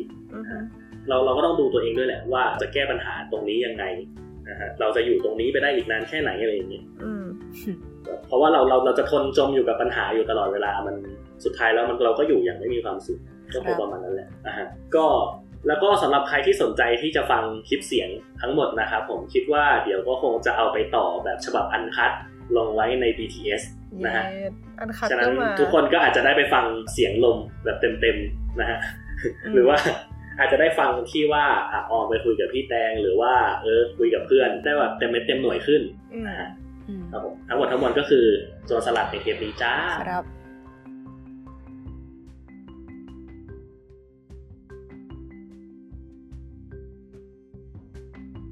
เอาล่ะหลังจากที่พวกเราได้เล่ากันไปถึงเรื่องประสบการณ์ของเอิร์กกับออมนะฮะที่ว่าได้ผ่านนะฮะพายุฮากิบิสกันไปนะฮะมีทั้งที่อยู่บ้านและอพยพนะฮะอืมซึ่งพอพูดถึงเรื่องอพยพแล้วนะเย้เราก็กลับเรามาก็จะยงที่ให้ได้เลยสินะงูหางกระดิ่งจริงๆของเรานะฮะงูหางกระดิ่งกิ้งกิ้งคือมันบังเอิญด้วยแหละนะฮะก็คือแฮชแท็กข่าวใหญ่ของพวกเราก็คือ พวกเราจะปล่อยเทปในช่อง Get Talk เทปนี้เป็นเทปสุดท้ายนะฮะครับผมอืมถามว่าหลังจากนี้พวกเราจะไปอยู่ไหน เอาจริงไม่อยากใช้คำว่าอพยพอะเราแค่ย้ายบ้านแล้วกัน แต่ถ้าเกิดเราใช้คำว่าย้ายบ้านมันก็จะไปซ้ำกับเสาเสาเสาอีกเอาเป็นว่าเรา ก็ย้ายบ้านนั่นแหละทำไมมันดูไม่ดีเท่าไหร่อะไรเลยวะบอกไม่ถูกอะเราเราไม่ได้ย้ายที่ครับ เอาเป็นว่าแบบบ้านมันเขาเรียกว่าอะไรนะเหมือนเราเปลี่ยนกะลาครอบเฉยมาเปลี่ยนกะลาคอๆ บอกไม่ถูกอะจะอเปลี่ธิยนบายหัวอะไรโขแบบนเหรอ โอ้โหแต่ละศัพท์เปลี่ยน ไม่ได้ทำให้ชีวิตมันดูดีขึ้นเลยเฉยๆก็ย้ายบ้านนั่นแหละก็ย้ายบ้านนั่นแหละ เราใช้ซ้ำนำกลับมาใช้ใหม่ได้ นี่คือทำตัวเหมือนคนญี่ปุ่นอะแบบย้ายบ้านทุกสองปีอะไรอย่างเงี้ย แต่ก็คือทั้งหมดทั้งมวลก็คือเทปนี้จะเป็นเทปสุดท้ายที่เราปล่อยในช่อง Get Talk นะครับผมยังไงอ่าก็ตามก็ขอขอบคุณ Get Talk ที่ให้โอกาสพวกเรามาเป็นส่วนร่วมอืมในครอบครัวนะฮะเป็นระยะเวลาเย้กี่ปีนะ เกือบเกือบสองประมาณปีสองเออเกือบสองปี ครับผม โดยถามว่า อ้าว แล้วถ้าเกิดเราจะไม่ได้อยู่ใน Get Talk แล้ว เราจะไปติดตามพวกเราได้ที่ไหนอ่านะฮะฮะก็ตอนนี้เราก็ไปจอยกับพี่ๆ แก๊งเสาเสาเสาๆนะครับผมอือฮะในชื่อสามโคกเรดิโอเนาะ อันนี้น่า Yeah น่าจะแน่นอนแล้วล่ะอ่าฮะครับผม ก็เดี๋ยวก็คงจะสามารถไปติดตามพวกเราได้ในช่องทางนั้นนะครับผมยังไงก็ฝากอืมตอนนี้ก็มีทวิตเตอร์กับ Facebook ออกมาแล้วนะคะ ของสามครับโคกเรดิโอถึงจะยังไม่มีเนื้อหาอะไรเท่าไหร่ก็เถอะแล้วยังไม่มีโลโก้เออแต่คนกดไลค์ขึ้นแบบรูปๆๆๆโอ้โห ทุกคนรีบมาก เยี่ยมยอดค่ะ เป็นเป็นผลเป็นผลจากงูหลามทองของพี่เออของพี่สาวสาวๆเขานั่นแหละ เออ ไม่น่าจะมีแต่ว่าถ้าใครมาเจอเราก่อนเนาะก็เออไปถ้าใครฟังมาเจอเราก่อนที่มาที่ไปได้ที่ย้ายบ้านของสาวๆๆนะคะ เอออ่าฮะ ก็ยังไงก็ตามนะครับผมก็ฝากติดตามพวกเราในช่องทางใหม่ด้วยนะฮะแย่แล้วก็ฝาก Get Talk ด้วยนะคะ เพราะว่า Get Talk เองก็จะมีโปรเจกต์อะไรนู่นนี่ มีรายการใหม่อะไรที่น่าสนใจมากมายมากขึ้นเหมือนกัน อ่า อืม แล้วก็ถ้ายังอยากติดตามพวกเราในช่องทางเดิมๆ ก็ยังอืมได้อยู่นะคะแฮชแท็กหลัดผักแล้วก็อืม Facebook ชื่ออะไรวะ สลัดผักโคลอนสลัดโบเลตี้สลัดผักภาษาไทยภาสษาลัดไทโบยเลตี้ภาษาอังกฤษ แล้วก็ Twitter นะคะสลัดผักวาไรตี้หรือแอดสลัดโบ THก็พวก social network เรายังใช้ช่องทางเดิมอะ เพราะฉะนั้นก็คือสามารถมาติดตามข่าวจากพวกเราได้เหมือนเดิม ครับแล้วก็คือช่องทางการรับฟังก็คิดว่าทุกคนก็ยังสามารถฟังได้ทางช่องทางเดิมทั้งหมด ยกเว้นซาวข่าวอ่าเพราะเราจะเรางอนสาวขาวแล้วเราไม่มีตังค์แล้วใครที่อยู่ใน SoundCloud ฟังพวกเราผ่านทาง SoundCloud ก็ได้แต่วิงวอนนะครับว่าเปิดใจให้กับแอปพลิเคชันฟังพอดแคสต์อื่นๆเถอะ มันดีกว่าคุณด้วยแหละเพราะ SoundCloud ก็ไม่ใช่ที่ที่ควรจะปล่อยเทปพอดแคสต์สักเท่าไหร่ตายแล้ว อันนี้เรียก throw shade ป่ะคะ ไม่ได้ throw shade ครับ แต่มันเกิดจากการศึกษาหาความรู้มาอย่างถี่ถ้วนแล้วอ่าอีกครั้งครับผมฝากติดตามช่องทางใหม่ด้วยนะฮะสามโคกเรดิโอแล้วก็เดี๋ยวไปเจอพวกเรากันตรงนู้นนะฮะ ก็สำหรับเทปนี้ก็ใจหายอะใจหายยายบ้าน ก็ขอลาทุกๆคนและขอลาเก็ตทอ k ไว้นะ ตรงนี้ ครับผมพบกันใหม่ในตอนหน้านะบ้านใหม่ครับ สวัสดีฮะสวัสดีค่ะ